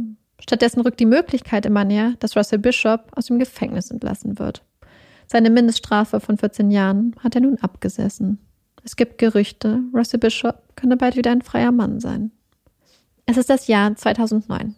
23 Jahre sind nun seit dem Mord an Nicola und Karen vergangen. Eine Frau geht zur Polizei. Sie bringt einen Stein ins Rollen, der das Potenzial hat, zu einer Lawine zu werden. Es ist Marion Stevenson, Russell Bischoffs Ex-Affäre, die zur Polizei geht und die Anschuldigung wiederholt, die sie bereits 22 Jahre zuvor gegenüber einer Zeitung geäußert hatte. Berichtet der Polizei nun von dem Tag, an dem sie sah, wie Barry Fellows ein Video schaute, in dem seine kleine Tochter Nicola von seinem Kumpel Dougie Judd vergewaltigt wurde. Sie besteht darauf. So war es. Die erneuten, äußerst schweren Anschuldigungen kann die Polizei nicht ignorieren. Wurde damals je in diese Richtung ermittelt? War je irgendwer den Vorwürfen nachgegangen? Nein, es wurde nie untersucht. Die Ermittler machen sich ans Werk, wollen die Versäumnisse ihrer Vorgänger aufholen. Sie laden Barry Fellows vor. Der Mann, der immer noch um seine kleine Tochter trauert, jeden Tag mit dem Verlust kämpft, ist außer sich vor Wut. Schon wieder? Wann hört das endlich auf? Was sollen diese schrecklichen Vorwürfe? Auch sein Kumpel Dougie, der angebliche Vergewaltiger, wird vorgeladen. Die beiden Männer wehren sich gegen die in ihren Augen lächerlichen Vorwürfe. Wir waren arm. Niemand hatte damals in den 80ern eine Videokamera. Und überhaupt, das Sofa stand mit dem Rücken zur Wand. Sie kann gar nicht hinter ihm gestanden haben. Was behauptet Marion da? Das ergibt doch alles keinen Sinn. Die Polizei ermittelt mit moderner Gründlichkeit. Drei Monate lang. Barrys Arbeitgeber bittet ihn erstmal zu Hause zu bleiben. Die Kunden, du verstehst, oder? Diese Vorwürfe. Sowas spricht sich halt schnell herum. Und auch die Zeitungen berichten. Doch sie sind empört. Wie kann man nur? Wie kann man nur diesen armen Vater, der schon so viel durchgemacht hat, so fertig machen? Was fällt der Polizei bloß ein? Und nicht nur die Presse ist auf Barrys Seite. Auch Freunde und Familie lassen sich nicht beirren und stehen zu ihm. Am Ende der dreimonatigen Ermittlung kommt schließlich das Ergebnis. Es gibt nicht den kleinsten Hinweis, absolut nichts, was darauf hindeuten würde, dass Marion Stevens Vorwürfe wahr sein könnten. Die Polizei widerspricht den Vorwürfen zu 100 Prozent. Immerhin. Aufatmen. Danach wird es wieder still. Nichts Neues. Doch im Jahr 2012 tut sich etwas. Die DNA-Analyse hat mittlerweile noch mehr Fortschritte gemacht. Mittlerweile reichen winzigste Proben, um ein aussagekräftiges DNA-Profil zu erstellen. In den Jahren 2005 und 2006, direkt nach der Änderung der Nebis in Idem-Regel, hatte die Polizei bereits versucht, neue DNA-Spuren zu finden. Und sie fanden sie. Doch die Beweise, die Aussagekraft war zu gering, um die hohen Hürden für einen neuen Prozess zu stemmen. Aber jetzt, jetzt sind die Analysemöglichkeiten noch besser. Und einer der Polizisten hat eine Idee. Sie untersuchen das Bündchen des Pinto-Sweaters. Was, wenn hier zwischen den blauen Stofflagen noch DNA zu finden ist? Ein Versuch ist es wert. Und tatsächlich. Nach monatelanger Feinstarbeit kommt das Ergebnis. Es gibt DNA im Bündchen. Und sie gehört zu Russell Bishop. Der finale Beweis. Der Beweis, dass es tatsächlich Russell war, der den Pinto-Sweater trug die Zweifel des ersten Prozesses, aufgelöst durch die Wissenschaft. Es ist der eine Beweis, das Fünkchen Hoffnung, auf das die Polizei so viele Jahre, Jahrzehnte gewartet hatte. Und so entsteht ganz still und heimlich, ohne großes Aufsehen, Operation Yukon. Ein kleines Team aus Ermittlern und Ermittlerinnen, das nun im Verborgenen und unter höchster Geheimhaltungsstufe seine Arbeit aufnimmt. Sie haben ein Ziel. Gerechtigkeit für Nicola und Karen. Alle Beweisstücke aus der ursprünglichen Ermittlung werden neu ausgewertet und untersucht. Sie wollen neue Verbindungen und Fakten finden, das Bild von Tat und Täter mithilfe der Wissenschaft so eindeutig gestalten, dass ein neuer Prozess erlaubt und am Ende ein gerechtes Urteil gesprochen wird. Sie müssen mitdenken, voraus und zurückdenken, überprüfen nicht nur Beweisstücke, sondern auch die Beweissicherung, die Ermittlungsarbeit. Jeder kleine Fehler der alten und neuen Ermittlung muss ans Licht kommen. Keine Unachtsamkeit darf übersehen werden. Jede Schwachstelle muss erkannt werden. Am Schluss soll die Beweiskette verlässlich und einwandfrei sein, über jeden Vorwurf der Unsauberkeit erhaben. Als die Familie von Karen und Nicola schließlich einbestellt werden, müssen sie zuerst eine Geheimhaltungsvereinbarung unterschreiben. Sie reagieren gefasst, als sie von Operation Yukon erfahren. Ein bisschen Hoffnung, ein Fünkchen. Es ist ein Versuch. 2015, zwei Jahre nachdem Operation Yukon ihren Dienst aufgenommen hatte, hält das Team den Atem an. Denn die finale Bewertung des DNA-Fundes am blauen Pinto-Sweatshirt steht aus. Hält es den hohen Ansprüchen statt? Taugt es als Beweis? Die DNA, die gefunden wurde, sie ist von Bishop. Diese Analyse ist korrekt. Doch die Lagerung und Handhabung des blauen Pinto-Sweatshirts lassen die Möglichkeiten einer Kreuzkontamination zu. Es ist unwahrscheinlich, aber es kann nicht ausgeschlossen werden. Der Atem stockt. Damit ist dieser Beweis, der Durchbruch, raus. Unbrauchbar. Tief einatmen und weitermachen. Es wird noch mehr Beweise geben. Im Mai 2016 ist es soweit. Russell Bishop wird verhaftet. Es ist eher eine Formalität, denn Bishop sitzt zu diesem Zeitpunkt immer noch im Gefängnis. Er ist als Gefangener der Kategorie A eingestuft, höchste Sicherheitsstufe. Seine Chancen auf Bewährung aus dem Gefängnis entlassen zu werden, sind minimal. Man hält ihn für zu gefährlich. Die Gerüchte, die zehn Jahre zuvor die Runde machten, die die Angst verbreiteten, er wäre bald wieder ein freier Mann, waren nur das. Gerüchte. Es ist der 6. Dezember 2017. Auf den Monat genau 30 Jahre sind seit dem Freispruch im Fall von Nicola und Karen vergangen. 27 Jahre ist es her, dass Russell Bishop im Fall von Lilly zu lebenslanger Haft verurteilt wurde. Die Familien und Ermittler sind nach London gereist, plädieren vor dem Revisionsgericht für die Aufhebung des alten Freispruches, für einen neuen Prozess, präsentieren die Ergebnisse von über vier Jahren Arbeit, warten jetzt auf die Entscheidung des Revisionsgerichtes. Hat es gereicht? Sechs Tage später, am 12. Dezember 2017, gibt das Revisionsgericht dem Antrag statt. Es wird einen zweiten Prozess geben. Am 16. Oktober 2018 sind alle Augen auf The Old Bailey in London gerichtet. Hier im Central Criminal Court, wie The Old Bailey offiziell heißt, beginnt heute der Prozess gegen Russell Bishop. Die eine Chance, das ist sie. Nun liegt es an Anklage und Verteidigung, an Zeugen und Beweisen und nicht zuletzt an der Jury. Alles oder nichts. Verteidigung und Anklage schenken sich nichts. Es werden Beweise vorgebracht, angegriffen, Zeugen vernommen und in Frage gestellt. Alte Bekannte, alte Vorwürfe. Auch die Anschuldigungen gegen Barry werden von der Verteidigung wieder vorgebracht und können dieses Mal, aufgrund der gründlichen Ermittlungsarbeit der Polizei im Jahr 2009, direkt widerlegt werden. Es geht um Bishops DNA, die auf dem Arm eines der Mädchen gefunden wurde und für die es keine unschuldige Erklärung zu geben scheint. Auch eine Exkursion wird gemacht in die Straßen, wo 32 Jahre zuvor zwei kleine Mädchen gespielt hatten, in dem Park, wo sie wie zwei kleine Äffchen in den Bäumen herumgeklettert waren, und an den Ort, wo man am 10. Oktober gegen 16 Uhr ihre kleinen, kalten Leichen fand. Es werden Briefe vorgelesen, Briefe, die Bishop in der Untersuchungshaft schrieb, an ein damals 13-jähriges Mädchen, in denen er sie fragt, ob sie noch Jungfrau sei, in denen er ihr anzügliche Sachen schreibt und vorschlägt. Und Bishop selbst tritt schließlich in den Zeugenstand. Keine gute Idee. Als er merkt, wie er sich immer mehr in den Fragen und Antworten verheddert und seine verzweifelten Versuche, sich herauszuwinden, vergeblich erscheinen, bricht er seine Aussage schließlich ab. Er wird hier gar nichts mehr sagen, keine Fragen mehr beantworten. Das war's. Russell Bishop wird den Zeugenstand nicht mehr betreten. Und dann, ein paar Tage später, die Nachricht. Russell Bishop wird auch den Gerichtssaal nicht mehr betreten. Er weigert sich. Viele sehen es als einen Akt der Feigheit. Die Jury wird angewiesen, dies nicht zu seinem Nachteil auszulegen. Am 10. Dezember, nach fast zwei Monaten Verhandlungen, zieht sich die Jury zur Besprechung zurück. Jetzt gibt es kein Zurück mehr. Kein Nochmal. Das ist sie, die eine Chance. Es ist auf den Tag genau der 31. Jahrestag des ersten Urteils. Der Jahrestag des Tages, als zweimal die Worte not guilty, nicht schuldig, durch den Gerichtssaal halten und den Familien von Nicola und Karen den Atem nahmen. Wird es diesmal anders sein? Da sind sie nun. Die Jurymitglieder haben entschieden. Wieder halt es durch den Gerichtssaal. Schuldig. Schuldig. Die Familien weinen leise. Endlich, nach 32 Jahren, Gerechtigkeit für Karen, für Nicola, für die beiden besten Freundinnen, aber auch für ihre Familien, die 32 Jahre lang für Gerechtigkeit kämpften die nun vor die Presse treten. Nach 32 Jahren des Kämpfens haben wir nun endlich Gerechtigkeit für Karen und Nicola. Für uns blieb die Zeit im Jahr 1986 stehen. Für uns werden die beiden Schulmädchen für immer neun Jahre alt sein. Sie werden nie erwachsen werden. Man hat uns das glückliche Leben gestohlen, ihnen dabei zuzusehen, wie sie erwachsen werden. Was Menschen wie Bishop den Familien ihrer Opfer aufbürden, ist ein lebender Tod. Sie nehmen die Leben der Kinder, aber sie nehmen auch die Leben der Familien, die zurückgelassen werden. Am nächsten Tag wird Bishop in Abwesenheit zu zweimal mindestens 36 Jahren im Gefängnis verurteilt. O Kinderlein im Wald, arme Kindlein im Wald.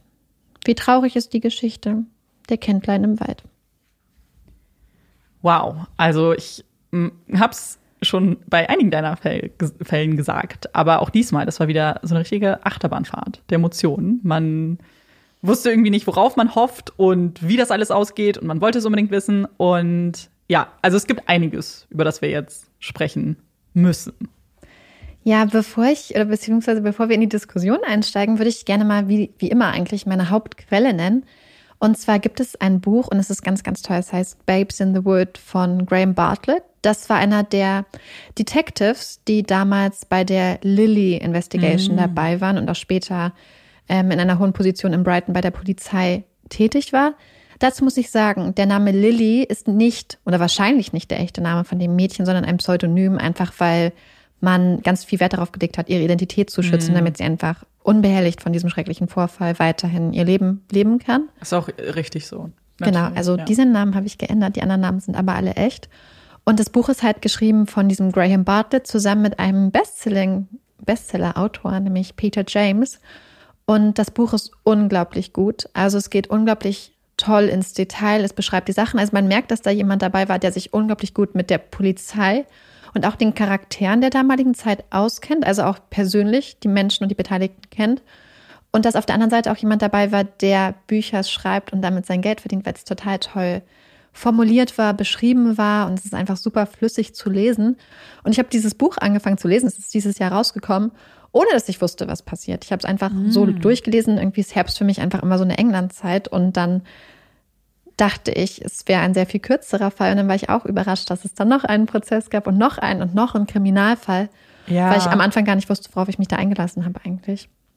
Ja, gerade, dass es eben drei Prozesse am Ende waren, zwei, wo die Opfer ja die gleichen waren. Aber ich glaube, dieser Umfang auch einfach ähm, von dem Thema, ich kann mir schon vorstellen, dass das auf jeden Fall ja eine Herausforderung war, das vielleicht niederzuschreiben. Ja, die beiden haben es auf jeden Fall beeindruckend gemacht. Ich kann mhm. das Buch allen, die sich dafür interessieren, wärmstens ans Herz legen. Es ist wirklich toll geschrieben.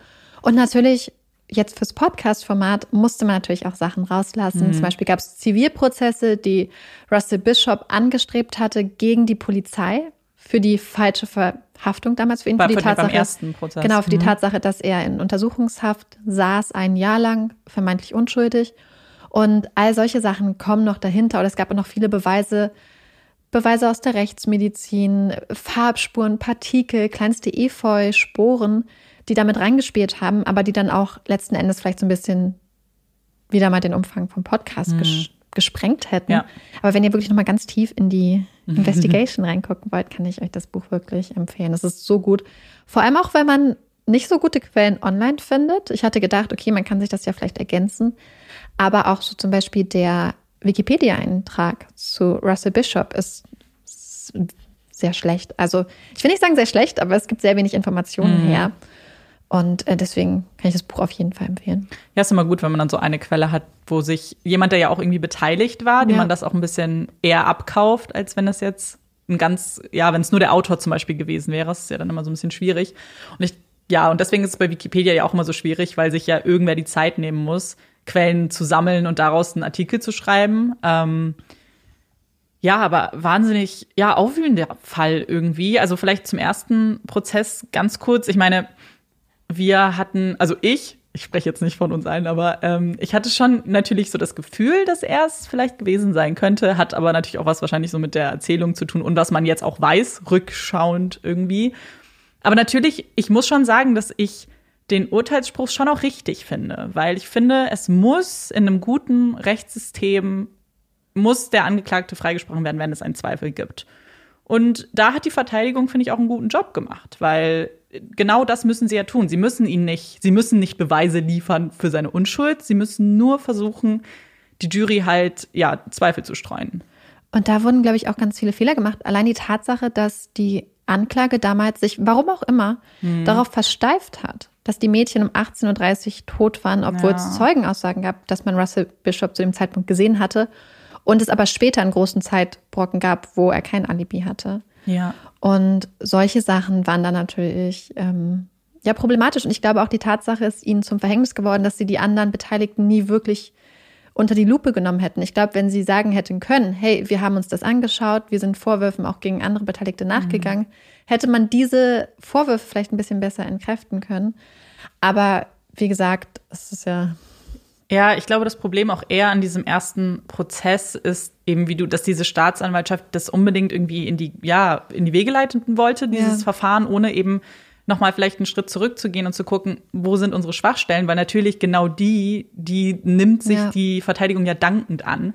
Und dann ist es natürlich schlimm, weil man muss ja immer daran denken, wäre er damals schon verurteilt worden, dann wäre das mit Lilly nicht passiert. ja Und ich, also ich hoffe, ihr geht's gut. Ich bin froh, dass ihre Identität geschützt ist. Und genau, ich hoffe, dass sie einfach ein gutes Leben führt. Ich meine, sie hat natürlich als Kind wahnsinnig stark gewirkt und wie sie ausgesagt hat, ich meine, die Szenen, die du halt beschrieben hast, die, ich weiß nicht, da hat man richtig Gänsehaut bekommen, wenn man sich vorstellt, wie dieses kleine Kind in diesem Saal sitzt und sagt, nein, ich will aussagen. Und deswegen hoffe ich, dass das auch so eine Stärke ist, die sie dann wirklich auch begleitet und sie, ja, Das war so beeindruckend zu lesen, weil dieses Kind nicht nur da saß, sondern Mhm. der Richter hat sie ihn auch gefragt. Und Lilly, weißt du, was, was richtig und was falsch ist? Und auch so schüchtern dich denn unsere schwarzen Roben und unsere Perücken Mhm. Ja, ein? Und hat sie gesagt, nö, die schüchtern Ja. mich nicht an.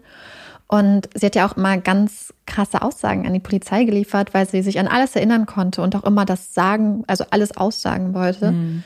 Und es war so niedlich, weil einen Abend nach einer ihrer so Aussagen durfte sie dann ganz lange mit ihrer besten Freundin Glücksbärchis Oh spielen, quasi so als, damit der Tag Belohnung. irgendwie noch gut ist. Und sie wollte wohl selber immer, dass es schnell zurück zur Normalität geht. Wahnsinn. Also Und so bewundernswert irgendwie. Mit sieben. Ich frage mich, wo, also ich meine, einfach so ein starker Charakter irgendwie wahrscheinlich, dass du das alles Mhm. Ja. so aus und super.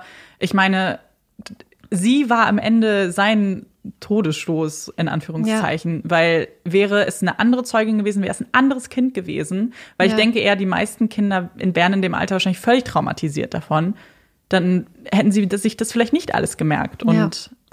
Und was auch beeindruckend oder beziehungsweise ganz krass war, dass Russell Bishop damals so einen Griff bei ihr angewendet Mhm. hatte an ihrem Hals, der, wenn sie erwachsen und ausgewachsen wäre, sie auf jeden Fall getötet hätte. oh Gott. Und sie hat wohl nur überlebt, weil sie so ein junges Kind ist und dieser Griff bei Kindern nicht Mhm. so stark funktioniert wie bei Erwachsenen. Aber wenn sie und sie meinte auch, dass sie wohl mitbekommen hat, dass er dachte, vielleicht ist sie tot, aber sie meinte nur, sie war in einem ganz, ganz tiefen Schlaf. Wahnsinn. Und ähm, was ich ganz schön fand, ist, dass ein Gefängnis da in der Nähe, Hm. ähm, die Gefängnisinsassen haben von Lilly gehört und von ihrer Aussage und wie beeindruckend sie war. Und dann haben alle Gefängnisinsassen zusammengelegt und haben quasi ihre Schokoladenration der einen Woche das gesamte Gefängnis an das kleine Mädchen gespendet. Und ich fand das so, Das ist richtig süß, weil man Schön. irgendwie ja das Gefühl hat einfach, da will eine ganze Stadt, eine ganze Ortschaft irgendwie Ja. Mhm. für dieses Kind da sein und es auffangen nach so einer schrecklichen Tat, die irgendwie begangen Ja. wurde an ihr. Und am Ende ist es halt, ist es ja ihr zuzuschreiben, dass er ins Gefängnis gekommen ist, weil wer Ja. weiß, was, also ich meine, was dann hätte noch passieren Ja. können. Also, Also es gab schon noch spannende Beweise. Zum Beispiel hat Mhm. man da in dieser quasi Landschaft, wo man, wo er sie missbraucht hat und sie ausgesetzt hatte, in Anführungsstrichen, beziehungsweise entsorgt, er hat ja gedacht, Mhm. sie wäre tot gewesen, hat man später zum Beispiel so eine Fußbodenmatte aus einem Cortina gefunden, also dem Auto, was er Mhm. gefahren ist.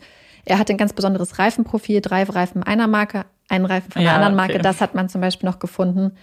Dann war es ganz interessant, weil das Auto von ihm geklaut war. Das heißt, es wurde mit sechs Lagen Farbe bemalt bzw. besprüht, während es normalerweise nur drei gewesen wären. Das heißt, diese, die Wahrscheinlichkeit, dass noch sechsmal die gleiche Farbe in der gleichen Zusammensetzung irgendwo auftritt, ist natürlich extrem gering. Und das heißt, es gab so eine ganz spezifische Zusammensetzung von Farbpartikeln, die quasi einmalig waren. Und das war, da waren halt einfach noch so viele kleine Sachen, die dazu beigetragen haben, Ich meine- es halt eindeutig war. Am Ende ist es natürlich jetzt gut für den Ausgang der Geschichte, aber ich frage mich immer, ich meine, er wurde ja einmal schon fast verurteilt. Und ich, also ich stelle mir dann vor, das muss doch für ihn irgendwie so eine fast eine Warnung gewesen sein. Irgendwie, dass, also wenn er jetzt auf einmal ein Serientäter werden will, irgendwie nicht die gleichen Fehler nochmal zu machen. Oder was, was ihn, also was man natürlich sagen muss, er Mhm. hat, ist ja davon ausgegangen, dass sein Opfer tot gewesen wäre. ja, Dann okay. hätte man Aber das ganz, mit dem ganz- Auto auch?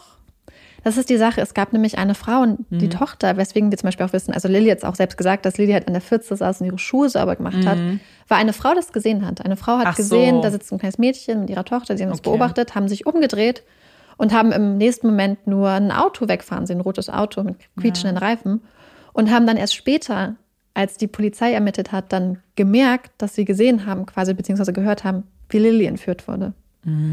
Aber das haben sie erst gar nicht realisiert. Sie haben die Mhm. Nee, beiden klar, Sachen ja nicht so. miteinander in Verbindung gebracht. Ja. Und ja, da, also da hat er wirklich, und ich glaube, dass ihm auch nicht bewusst war, wie gut die DNA-Analyse, es war ja Mhm. erst vier Jahre später oder nur vier Jahre später, dann doch schon funktioniert hat, weil sie zu diesem Zeitpunkt halt teilweise krasse Fortschritte gemacht hatte. Ja. ja, das ist halt immer wieder spannend, finde ich, wenn man die Fälle jetzt so aufbereitet, wie schnell es geht, dass du irgendwie ein Jahr hast, wo wir sagen müssen, "Hm, da war es irgendwie nicht so supi. Und dann Ja. zwei Jahre später ist schon auf einmal, sind ganz, ganz viele Dinge möglich, von denen man das vorher gar nicht geglaubt hätte. Ja.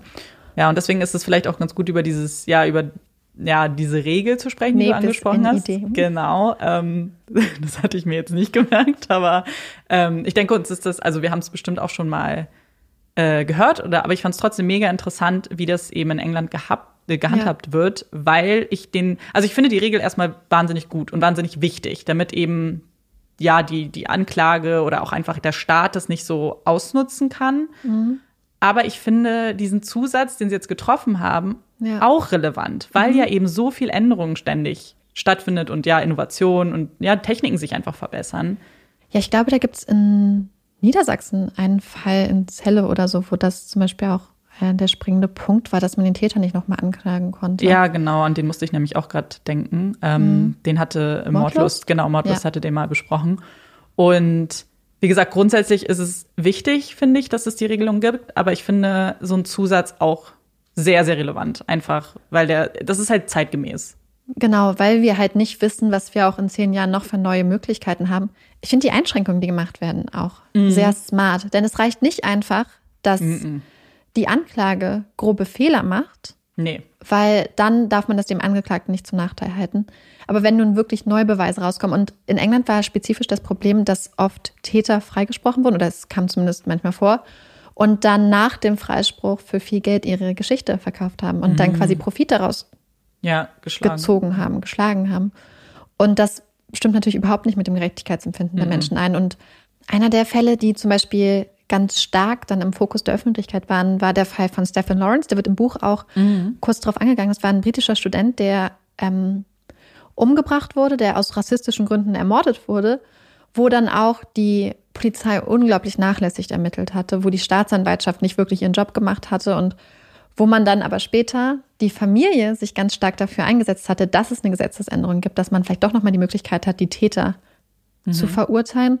Und die haben dann auch mit den Familien von Nicola und Karen zusammengearbeitet. Also die Familien haben wirklich immer ganz viel Lobbyarbeit, ganz viel Opferarbeit eigentlich geleistet über die Jahre und haben immer auch subtil darauf Ja. hingearbeitet, dass es so eine Gesetzesänderung gibt und immer versucht, mit der Polizei auch ähm, zusammenzuarbeiten. Und das Interessante ist, denn als Operation Yukon gestartet wurde im Jahr 2013, hat man den Familien das dann auch irgendwann gesagt, als man wusste, okay, das wird vielleicht was, und hat sie eine Schweigeerklärung unterschreiben lassen. Und das Interessante ist, das heißt, die Familien durften ja gar nicht darüber reden. Das heißt, sie haben jedes Jahr weiterhin die Mahnwachen gehalten, haben immer nach Gerechtigkeit gerufen, aber man hat wohl gemerkt, dass es ein bisschen weniger war. Das heißt, sie haben Ja. es nach außen aufrechterhalten, immer an ihre Töchter erinnert. Aber man hat wohl schon gemerkt, so ein bisschen, dass da die Hoffnung ist, dass es vielleicht was wird, auch wenn das natürlich, man wusste es halt nicht. Man weiß es Ja. halt nie, weil ich glaube, das habe ich so stark bei diesem Fall gemerkt. Bei True Crime, manchmal hat man so Fälle, die sind so, als hätte sie ein Drehbuchautor geschrieben. Das ist jetzt letzten Endes auch einer, Mhm. Ja. aber du weißt es halt vorher nicht. Nee, genau, Weil- das wissen wir, weil wir ja den Ausgang des dritten Prozesses kennen und einfach Ja. diese, diese Arbeit, die ja Jahrzehnte am Ende gedauert hat, äh, kennen eben. Ja.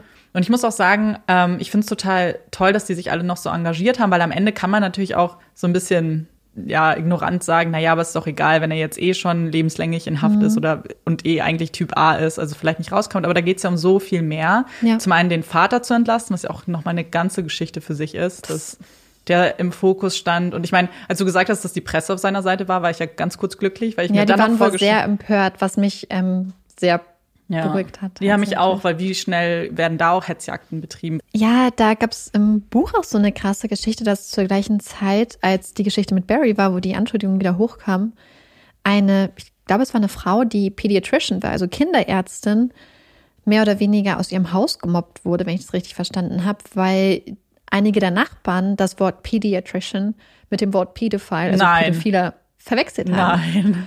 Und deswegen hat man gesagt, dass er damals wirklich Glück hatte, weil sich ja teilweise dann wirklich schon so eine Mob-Mentalität auch entwickeln kann.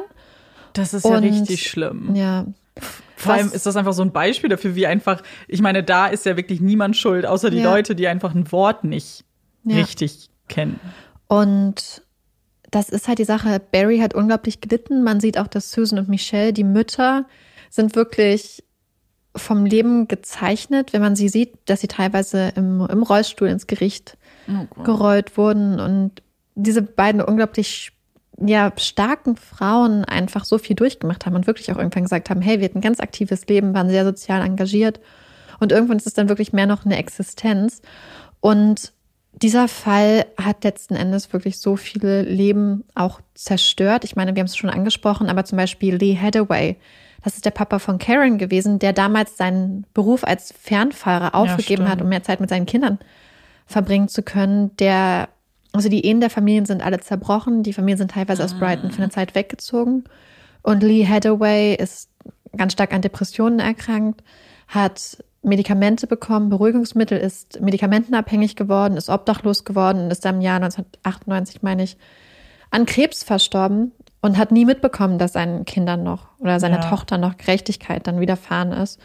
Und ungefähr einen Monat vor dem letzten Prozess, wo dann quasi der zweite Prozess im Fall von Nicola und Karen gemacht wurde, ist Nicolas großer Bruder Jonathan auch tot aufgefunden worden. Er war auch Medikamenten, alkoholabhängig, hatte in einer obdachlosen Unterkunft gelebt. Das heißt, er hatte zeitweise sein Leben wirklich gut unter Kontrolle, hatte auch zwei Kinder, die er wohl über alles geliebt hat, aber es hat ihn irgendwie immer wieder eingeholt, diese Vergangenheit, und er ist damit wirklich nicht klargekommen, dass seiner kleinen Schwester das damals wieder fahren ist und ist dann, wie gesagt, in die Medikamentenabhängigkeit, Drogensucht abgerutscht, ähm, obdachlos geworden und letzten Endes dann alleine gestorben. Oh Gott, das ist so schlimm. Ja. Das ist ja auch über, ja, darüber sprechen wir ja ganz oft in Fällen, dass man, man sieht immer so die, die klassischen Opfer, aber es zieht halt so große Kreise ganz, Ja. ganz oft und so viele Leute werden berührt ähm, und betroffen von so einer schlimmen Tat und das ja, bricht einem irgendwie das Herz, gerade wie du sagst, dass jemand dann nicht mal mitbekommt, dass Mhm. es am Ende doch irgendwie eine Aufklärung gibt.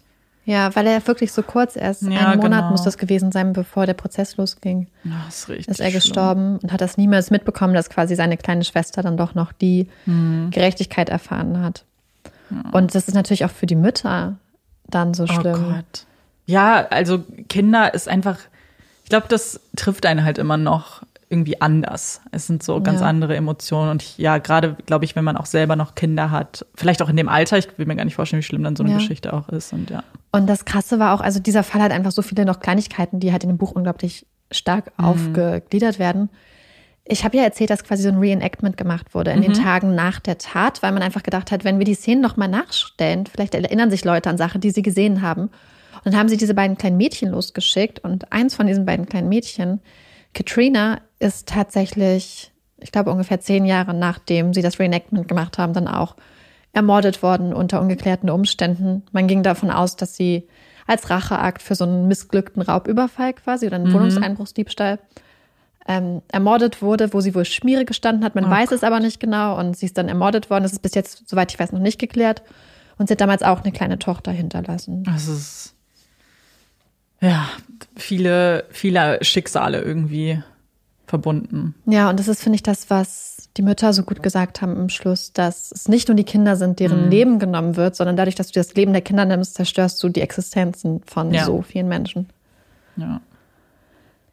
Vielleicht zum Abschluss nochmal genau dahin kommen, womit ich angefangen habe, denn der Fall heißt ja Babes in the Wood Fall. Und wenn man aber den Namen wirklich eingibt, bei YouTube oder bei Google, findet man ganz viele verschiedene Namen, also beziehungsweise Fälle, die unter solchen, unter diesem Namen laufen. Es gibt, glaube ich, bei Wikipedia allein irgendwie drei, vier Fälle, Ja. die den gleichen Namen tragen. Und es ist ein Kinderlied aus England ursprünglich, was eine ganz traurige Geschichte hat. Und zwar geht es eigentlich um zwei Kinder, ganz kleine Kinder noch, drei und noch jünger, deren Eltern versterben und die Eltern haben den Kindern aber ein recht großes Erbe hinterlassen. Und dann ist es der Onkel, der für die Kinder zuständig ist und quasi ihr Vormund nun ist und der die Kinder dann ermorden lässt. Mm. Und dann ist es halt so, dass dann diese kleinen Rotkehlchen so traurig sind, dass die Kinder da im Wald gestorben sind und sie dann mit den Erdbeerblättern zudecken. Und dieses, dieses Lied gibt es in so vielen verschiedenen Variationen, weswegen ich dann die Variation genommen habe, auch die so am ja. zum Fall passt aus Australien. Ja, aber das ist, was ist denn das für ein Lied? Also ich meine, ja. mit welchem Hintergedanken singt man äh, das seinen Kindern vor? Ich finde es ganz krass, weil ganz viele Leute auch gesagt haben, dass sie das als Kind immer gehört haben und dann immer weinen mussten. Ja, ich hätte Beispiel. auch geweint. Ja. Wenn mir das jemand vorgesungen hätte. Ja, ich wollte es unbedingt ja, mit einbeziehen. Ja. Die Übersetzung ist jetzt meine Übersetzung.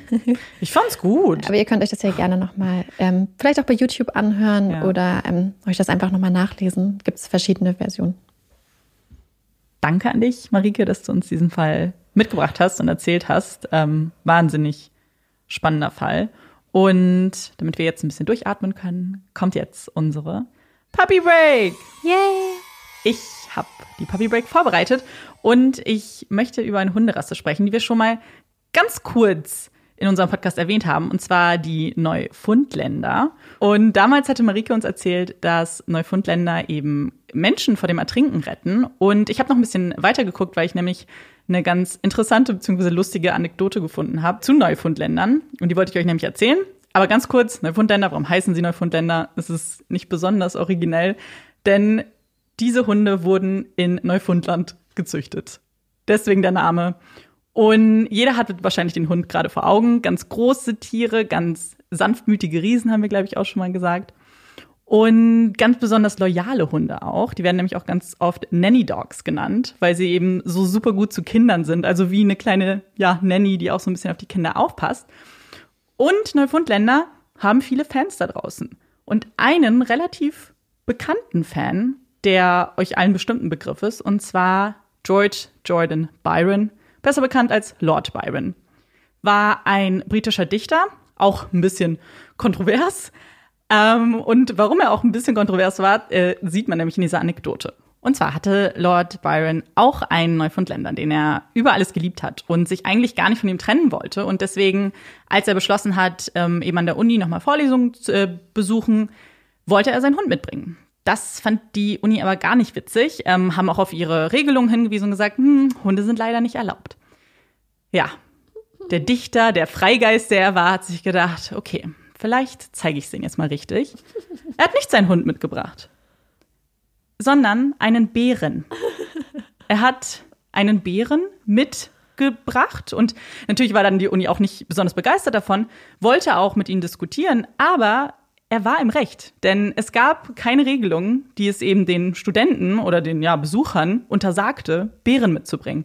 Und so hat er wirklich bis zum Ende seines Studiums diesen Bären mitgebracht, am Ende ihm auch ein Gedicht gewidmet und gesagt, der Bär hätte jetzt auch ein abgeschlossenes Studium eigentlich. Wahnsinnig witzig. Ich meine, erstmal fragwürdig, warum man einen, einen zahmen Bären hat. Oder Wo kriegst du den Bären her? Das ist eine sehr berechtigte Frage. Vielleicht war das damals im 19. Jahrhundert, Ende 18. Jahrhundert noch ein bisschen anders. Aber nochmal vielleicht zurück zu seinem Hund. Denn eigentlich fing ja alles damit an, dass er diesen Hund mitbringen wollte und weil er ihn so sehr geliebt hat. Es gibt nämlich noch eine Geschichte, die eigentlich sehr traurig ist. Und zwar erkrankte sein Hund an Tollwut. Und er hat ihn aber bis zum Ende gepflegt, ohne irgendwie Rücksicht auf Verlust, so ohne irgendwie die Angst, dass er sich vielleicht auch damit anstecken könnte und hat ihn wirklich bis zu seinem Tod quasi begleitet. Und als der Hund dann gestorben ist, hat er ihm auch ein Denkmal gewidmet, wo auch eines seiner bekannteren Gedichte abgedruckt ist, was er auch eben seinem Hund gewidmet hat. Und in seinem äh, Testament hat er dann noch festgeschrieben, dass er neben seinem Hund beerdigt werden möchte. Oh, das ist das ist juristisch sehr spitzwendig gewesen, mit dem, mit dem Bären mit, dem mit in die Uni zu nehmen. Und auch sehr gut durchgezogen, das dann tatsächlich die ganze Zeit zu machen. Ich frage mich dann wirklich immer, wie gut ging es dem Bären? Ja. So ein domestizierter Bär ist ja wahrscheinlich nicht so. Ja, es, man hat wohl auch, oder ja, es wurde auch niedergeschrieben, dass er den immer an der Kette gehabt oh hat. Also so ganz tierfreundlich war das ganz sicher nicht. Also ganz, ganz geschweige ja. davon, dass Bären ganz offensichtlich nicht in eine Uni gehören. Ähm, es halt wilde mhm. Tiere sind. Aber ja, andere Zeiten. Aber ich finde, er hat es wettgemacht, indem er sich so liebevoll um seinen Hund dann gekümmert Ja, hat. genau. Wahrscheinlich war der Bär dann genauso groß wie der Hund. Hat es gar nicht so viel ausgemacht. Dann hätte er den Hund auch gleich mitnehmen können. Weil er den als Bären verkleidet. Oh Gott, das wäre witzig gewesen. Aber als ich das gelesen habe, fand ich es irgendwie ganz, ganz witzig einfach. Ähm, und weil Neufundländer, ich finde die einfach so, ja, es sind so ein bisschen wie kleine Bären. Irgendwie fand ich es auch ganz niedlich. Und deswegen, das ist meine Puppy Break für heute. sehr süß. Ähm, kurzes, kurze Nachricht aus dem, aus dem Off quasi, nein, beziehungsweise aus, von hinter den Kulissen. Wir wissen nicht warum, aber ich habe heute richtig schlimme Halsschmerzen wahrscheinlich von dem Fall. Und wir haben beide gerade das Gefühl, dass wir die ganze Zeit außer Atem sind, wenn wir vortragen, so als würden wir einen Marathon laufen. Und wir wissen gar nicht, warum das so Nee, ist. gar nicht, ganz komisch irgendwie. So Wir richtig. mussten gerade so ein paar Sachen machen für so ein Projekt, wo wir dann gezwungen wurden, unsere Meinung zum Cello abzugeben. Und ich glaube, das hat uns einfach so sehr aus der Bahn geschmissen, Ja, ich, dass ich wir auf wusste- einmal, was hört ihr? Wie ist das Cello? Wie ist das Cello? Und ich hab, habe die, ich habe mich noch nie gefragt, wie ein, wie ein Cello ist und ob es Klingt unterschiedliche stereo? Klingt es Stereo? Ja, mm, okay, danke. Und dann hat die Person, die uns um die Hilfe gebeten hat, auch gemerkt, dass wir Nee. nicht die besten Experten sind, was Cello-Bewertung angeht. Und dann Ich, wurde die Aufgabe von uns Gott sei Dank auch ja, einfach gesagt, ja, wird schon okay sein. Nur so viel dazu. Wenn wir uns außer Atem anhören, wir wissen nicht genau, woher es kommt. Wir glauben, dass es einfach daher kommt, dass wir vorhin vor- komplett überfordert waren, kurzzeitig. stimmt. Ganz Herzrasen Ja, also wenn sich unsere Stimmen anders anhören und so. Nur so viel dazu. liegt es daran. Aber dann machen wir vielleicht mit dem Programm weiter. Und Yay. jetzt kommen unsere Empfehlungen. Ich fange einfach mal an. Und zwar habe ich ein Buch gelesen am Freitag, was ich euch ganz gerne empfehlen möchte, weil es noch relativ neu ist. Deswegen glaube ich, dass das vielleicht noch nicht unbedingt ganz so viele gelesen haben. Und wenn ihr es gelesen habt oder lesen werdet, dann schreibt mir gerne. Wie wir ja wissen, ich bin großer Ferdinand von Schirach-Fan und Ferdinand von Schirach hat ein neues Buch rausgebracht, beziehungsweise ein Theaterstück. Das nennt sich Gott. Und was ja so spannend ist an seinen Theaterstücken, wer Terror kennt, der weiß das schon. In den Stücken werden die Zuschauer, beziehungsweise in dem Fall die Leser, auch mit einbezogen, denn am Ende muss man sich eine Meinung bilden und über ja, bestimmte Themen entscheiden. Auch in diesem Buch geht es um das Thema Sterbehilfe. Sehr kontroverses Thema, sehr interessantes Thema auch und wahnsinnig interessante Argumente, die auch in dem Buch genannt werden. Deswegen ist das eine Empfehlung. Und noch eine kleine Randempfehlung. Als ich das Buch fertig gelesen habe, habe ich einer Freundin gleich geschrieben, weil wir uns ganz viel über Ferdinand von Schirach austauschen, weil wir beides Fans sind. Und habe ihr dann gesagt, oh, das will ich so gerne als Theaterstück sehen, weil ich glaube, wenn man das noch mit Emotionen sieht und die Schauspieler, die das halt ja irgendwie auf die Bühne bringen, dass das bestimmt noch mal ganz anders ist, als es eben ja schwarz auf weiß auf Papier zu lesen. Und dann haben wir geguckt und das wird nämlich gerade in Berlin aufgeführt und es gibt noch Restkarten und dann haben wir uns in so einer ja, Nacht- und Nebelaktion irgendwie um halb elf abends noch Karten dafür gekauft. Und wenn ihr aus Berlin seid, dann und euch das vielleicht auch interessieren würde, guckt noch mal nach. Jetzt gab es auf jeden Fall noch Karten. Und ich stelle mir das eben wahnsinnig spannend vor, wenn man dann wirklich abstimmt, faktisch. Und dann erst weiß, wie es eigentlich ausgeht. Genau, das ist meine Empfehlung. Also, ich habe einmal schon mal das Buch Crazy Rich Asians, beziehungsweise ich habe den Film empfohlen und die Empfehlung dann später noch auf die Buchtrilogie ausgeweitet, weil die nämlich richtig, richtig gut ist. Und ich habe auch schon mal Bridget Jones empfohlen, weil ich finde, Bridget Jones ist sowohl die Filme als auch die Bücher sind einfach so unglaublich gut und witzig. Und jetzt habe ich es gefunden. Es ist ein Buch, was Breiten als Mischung aus Bridget Jones und Crazy Rich Asians beschrieben wird. Und dieses Buch ist so lustig. Es heißt Last Time Standing und ist von Lauren Ho geschrieben. Und es folgt so ein bisschen dem Weg von Andrea Tang. Und sie ist eine junge Frau, Anfang 30, Anwältin und lebt in Singapur. Als Expat aus Malaysia ist er dahin ausgewandert. Und dieses Buch ist so lustig. Es ist eine romantische Komödie. Es geht aber auch viel um, es sind einfach unglaublich lustige Dialoge und absurde Situationen. Und wer Bridget Jones gelesen hat, wird auch sofort die Wörter und den Schreibstil total erkennen. Es ist sehr britisch angehaucht. Das fand ich sehr lustig, was die Lingo so angeht. Und es ist einfach ein total tolles Buch. Also wenn man wirklich Bock hat, quasi auf eine Bridget Jones, Crazy Rich Asians Fusion oder einfach nur ein Bridget Jones mag oder nur Crazy Rich Asians. Dieses Buch ist so toll. Also ich kann es euch wärmstens ans Herz legen, wenn ihr einfach jetzt im Herbst einfach so ein richtig schönes, tolles Buch haben möchtet. Ja, das haben uns ja auch viele auch geschrieben als Lieblingsherbstaktivität. Lesen. Lesen, ja, ins Bett gekuschelt, auf, aufs Sofa gekuschelt mit einem Buch. Ich glaube, da kommen solche Empfehlungen immer ganz gut. Habt wir ihr gleich haben- zwei bekommen? Ja, wir haben nämlich die ähm, Fragen gerade gestellt, beziehungsweise also wir haben euch quasi gerade unsere Fragen gestellt, Genau. die ihr uns letzte Woche gestellt habt. Unter anderem auch das mit der Herbstaktivität. Wir konnten sie jetzt offensichtlich noch nicht alle lesen, weil wir jetzt gerade am Aufnehmen sitzen, aber ich muss eine Ja. schon ansprechen, die ich so lustig fand. Eine von euch hat nämlich geschrieben, dass ihre Lieblingsherbstaktivität ist, ihre Mopsdame mit Blättern zu bestreuen. So süß. Und das fand ich so niedlich und wir mussten gleich so lachen, als wir das gelesen haben. Ich glaube, das war Ja. eine der ersten Antworten, Ja. die wir überhaupt bekommen haben. Und Wir möchten Fotos davon, bitte. Das, eure Antworten sind einfach immer so toll. Ja, deswegen teilen wir die Fragen auch immer, weil wir es immer total spannend Wir finden. lesen uns hier durch und denken so, oh Ja. ja. So, letzte Kategorie. Die kontroverse Kategorie in unserem Podcast. Die Hot Takes. Marike, möchtest du anfangen? Ja. Ich habe mir jetzt mittlerweile übrigens eine Excel-Tabelle angelegt. Wirklich? Ja, wirklich. Ich habe jetzt Das schon ist drei. so schlau. ich habe jetzt, ich hab Ja, jetzt die- ja. drei Zeilen schon. Aber das ist gefüllt. voll gut, weil ganz oft im Alltag fallen mir Hot Takes ein. Aber wenn Ja. ich dann einen brauche, vergesse ich es immer. Mir fallen die immer unter der Dusche ein. Hm, Und beim. Autofahren überlege ich immer. Ja, Und dann vergesse ich sie, sobald ich dann in Berlin genau. bin. Ich glaube, ich sollte es auch aufschreiben. Mein Hottag ist ein Thema, über das wir schon mal geredet haben. Oh, Mhm. jetzt bin ich gespannt. Also ich meine zumindest, dass wir schon mal drüber geredet haben. Und zwar, ich finde, wenn man Müsli isst oder Cornflakes oder irgendwas in einer Schüssel, Cerealien, Mhm. muss die Milch kühlschrankkalt sein. Zimmertemperatur äh, und am aller, aller, aller schlimmsten, der Mensch, mit dem ich zusammenlebe, erwärmt die Milch auf dem Herd, bevor er sie in die Cornflakes gießt oder in die Schokopops. Und ich finde das so eklig. Uh. Oh, vielleicht um die, äh, um das Kontroverse noch in die Spitze zu treiben, vielleicht, was kommt zuerst, Milch oder Cornflakes? Cornflakes. Findest du es andersrum? Nein, aber da gibt es Leute. Die streuen das um raus. Ne? Hm. Ja. Deswegen. Das ist, ich glaube, jetzt ist es richtig kontrovers geworden. Also ich stimme dir auch zu. Ich finde ja sowieso alles, was irgendwie richtig eisgekühlt ist, eh am besten. ja.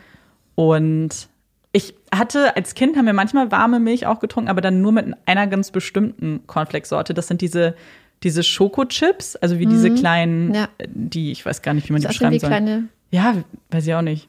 Diese Brigitte. Schokochips, ja genau. Die, ich weiß nicht, warum die fanden wir toll, weil die wurden dann so richtig matschig. Aber das war auch die einzige Sorte. Es war sehr spezifisch diese eine Sorte und jetzt Ja. natürlich esse ich die auch nicht mehr. So, ja. Also bei uns, wenn es um solche Sachen geht, ist es dann immer eine Soja-Vanillemilch. Oder Oh, Soja-Schokomilch ist auch sehr lecker. Ähm, Schokomilch, mh. Ganz schlimm findet Das- Amanda nämlich Hafermilch. ja, Hafermilch mag ich nicht. Das schmeckt mir wie Pappe.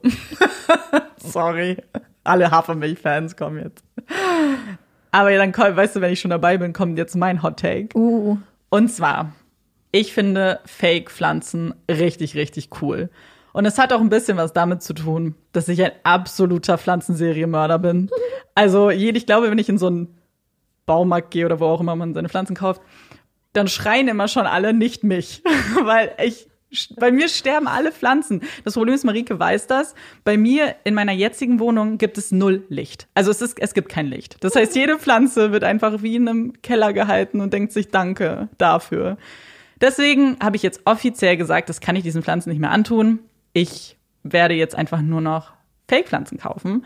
Und ich muss ehrlich zugeben, früher war das ja schon sehr schlimm. Also diese Plastikblumen sahen schon echt blöd aus. Aber heutzutage gibt es, finde ich, Pflanzen, die echt gut aussehen. Unechte. Und auch realistischer, als es vor ein paar Jahren noch der Fall war. Deswegen, vielleicht, wenn es da draußen jemanden gibt, ich glaube, es tut gut, sich einfach davon zu verabschieden, diesen Pflanzen noch mehr Leid anzutun. Für mich ist es super. Ich habe kein schlechtes Gewissen mehr. Ich habe auch Fake-Pflanzen. Im Wirklich? Badezimmer, drei Stück. Werde ich gleich gucken. Zwei Sukkulenten und das Die Sukkulenten sind richtig süß, die es auch gibt Ich, letzte, ich habe letzte Woche gekauft. Ja, aber es ist Weil ich dachte, bei uns im Badezimmer ist nämlich auch kein Licht. Und dann Ja. dachte ich so, ja. Und bei uns sterben Pflanzen leider auch sehr schnell, weil ich einfach oft vergesse, sie zu gießen. Aber ich sehe gerade Pflanzen nämlich über Marike und die sehen eigentlich ganz gut aus. Amanda, das Original. Okay, nicht das eine trockene Blatt, was gerade kurz davor ist runterzufallen. Aber die anderen, ja gut, das, das ist gelb. Aber die anderen drei Pflanzen. Jetzt habe ich letzte Woche gekauft. Oh. Alle meine Komplimente nehme ich jetzt zurück. Nein, ich versuche es immer mit Pflanzen schön zu machen. Aber ach nee, da hinten habe ich auch noch Plastikpflanzen mm. und im Schlafzimmer auch noch. Fällt ja, aber das ein. ist gut. Nee, ich finde die richtig, richtig gut. Ja. Weil auch wenn man einfach mal längere Zeit weg ist und man kommt wieder und man wird nicht nur von so Pflanzenleichen begrüßt, sondern von Plastikpflanzen. Ja, also ich meine, natürlich tun Plastikpflanzen jetzt nichts für uns, aber ja. die, also wenn sie tot sind, auch nicht. Also es gibt da so viele Leute mit einem richtig grünen Daumen und ganz ehrlich, denen gehören alle Pflanzen der Welt und nicht mir. Ich plane, wenn ich irgendwann mal, man kann sagen, wenn ich irgendwann mal erwachsen bin. Wir sind schon ein paar Jahre erwachsen. Fühlt sich nicht so an. Nee, das stimmt. Aber ich, immer wenn ich so, so an diesem Punkt bin, wo man denkt, man ist erwachsen, vielleicht mhm. irgendwann, falls ich den mal erreiche, dass ich dann Pflanzen habe. Weil meine Eltern zum Beispiel, die haben so einen tollen Garten mit so vielen Pflanzen, ja. aber die verbringen auch voll viel Zeit da drin und pflegen und hegen die Pflanzen und deswegen sind die Pflanzen auch voll dankbar und wachsen und gedeihen und sprießen da fröhlich mhm. vor sich hin. Meine Terrasse. Hm. Nicht so sehr. Oh je. Yeah. Insofern finde ich dein Hottag super. Ja. Plastikpflanzen mhm. super. Finde ich auch. Und Lichterketten. Wo ja. wir schon mal beim Thema sind übrigens. Ich habe mir nämlich äh, letzte Woche eine Lichterkette bestellt. Mhm. Und jetzt ist sie da und sie ist so hübsch. Ja, sieht sehr, sehr gut aus. Und wir sehen sie jetzt gerade nicht, weil wir uns jetzt hier so eine Decke hingehängt. Weil wir jetzt in unserer Höhle sitzen. Die können wir gleich aber abbauen, weil das ist ja jetzt ja. das Ende unseres Podcasts. Wir hoffen, euch hat diese Folge gefallen und ihr hört auch beim nächsten Mal wieder zu. Ich bin Amanda. Ich bin Marike. Und das ist Puppies in Crime. Tschüss.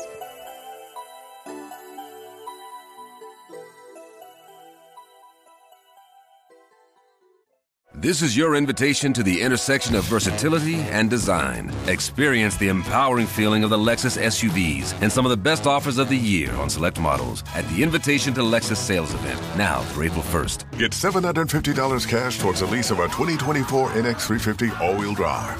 Experience amazing at your Lexus dealer. Call 1 800 USA Lexus for important lease cash offer and pricing details. Restrictions apply. Not all customers will qualify. Offer available in the Lexus Eastern area and it's April 1st, 2024.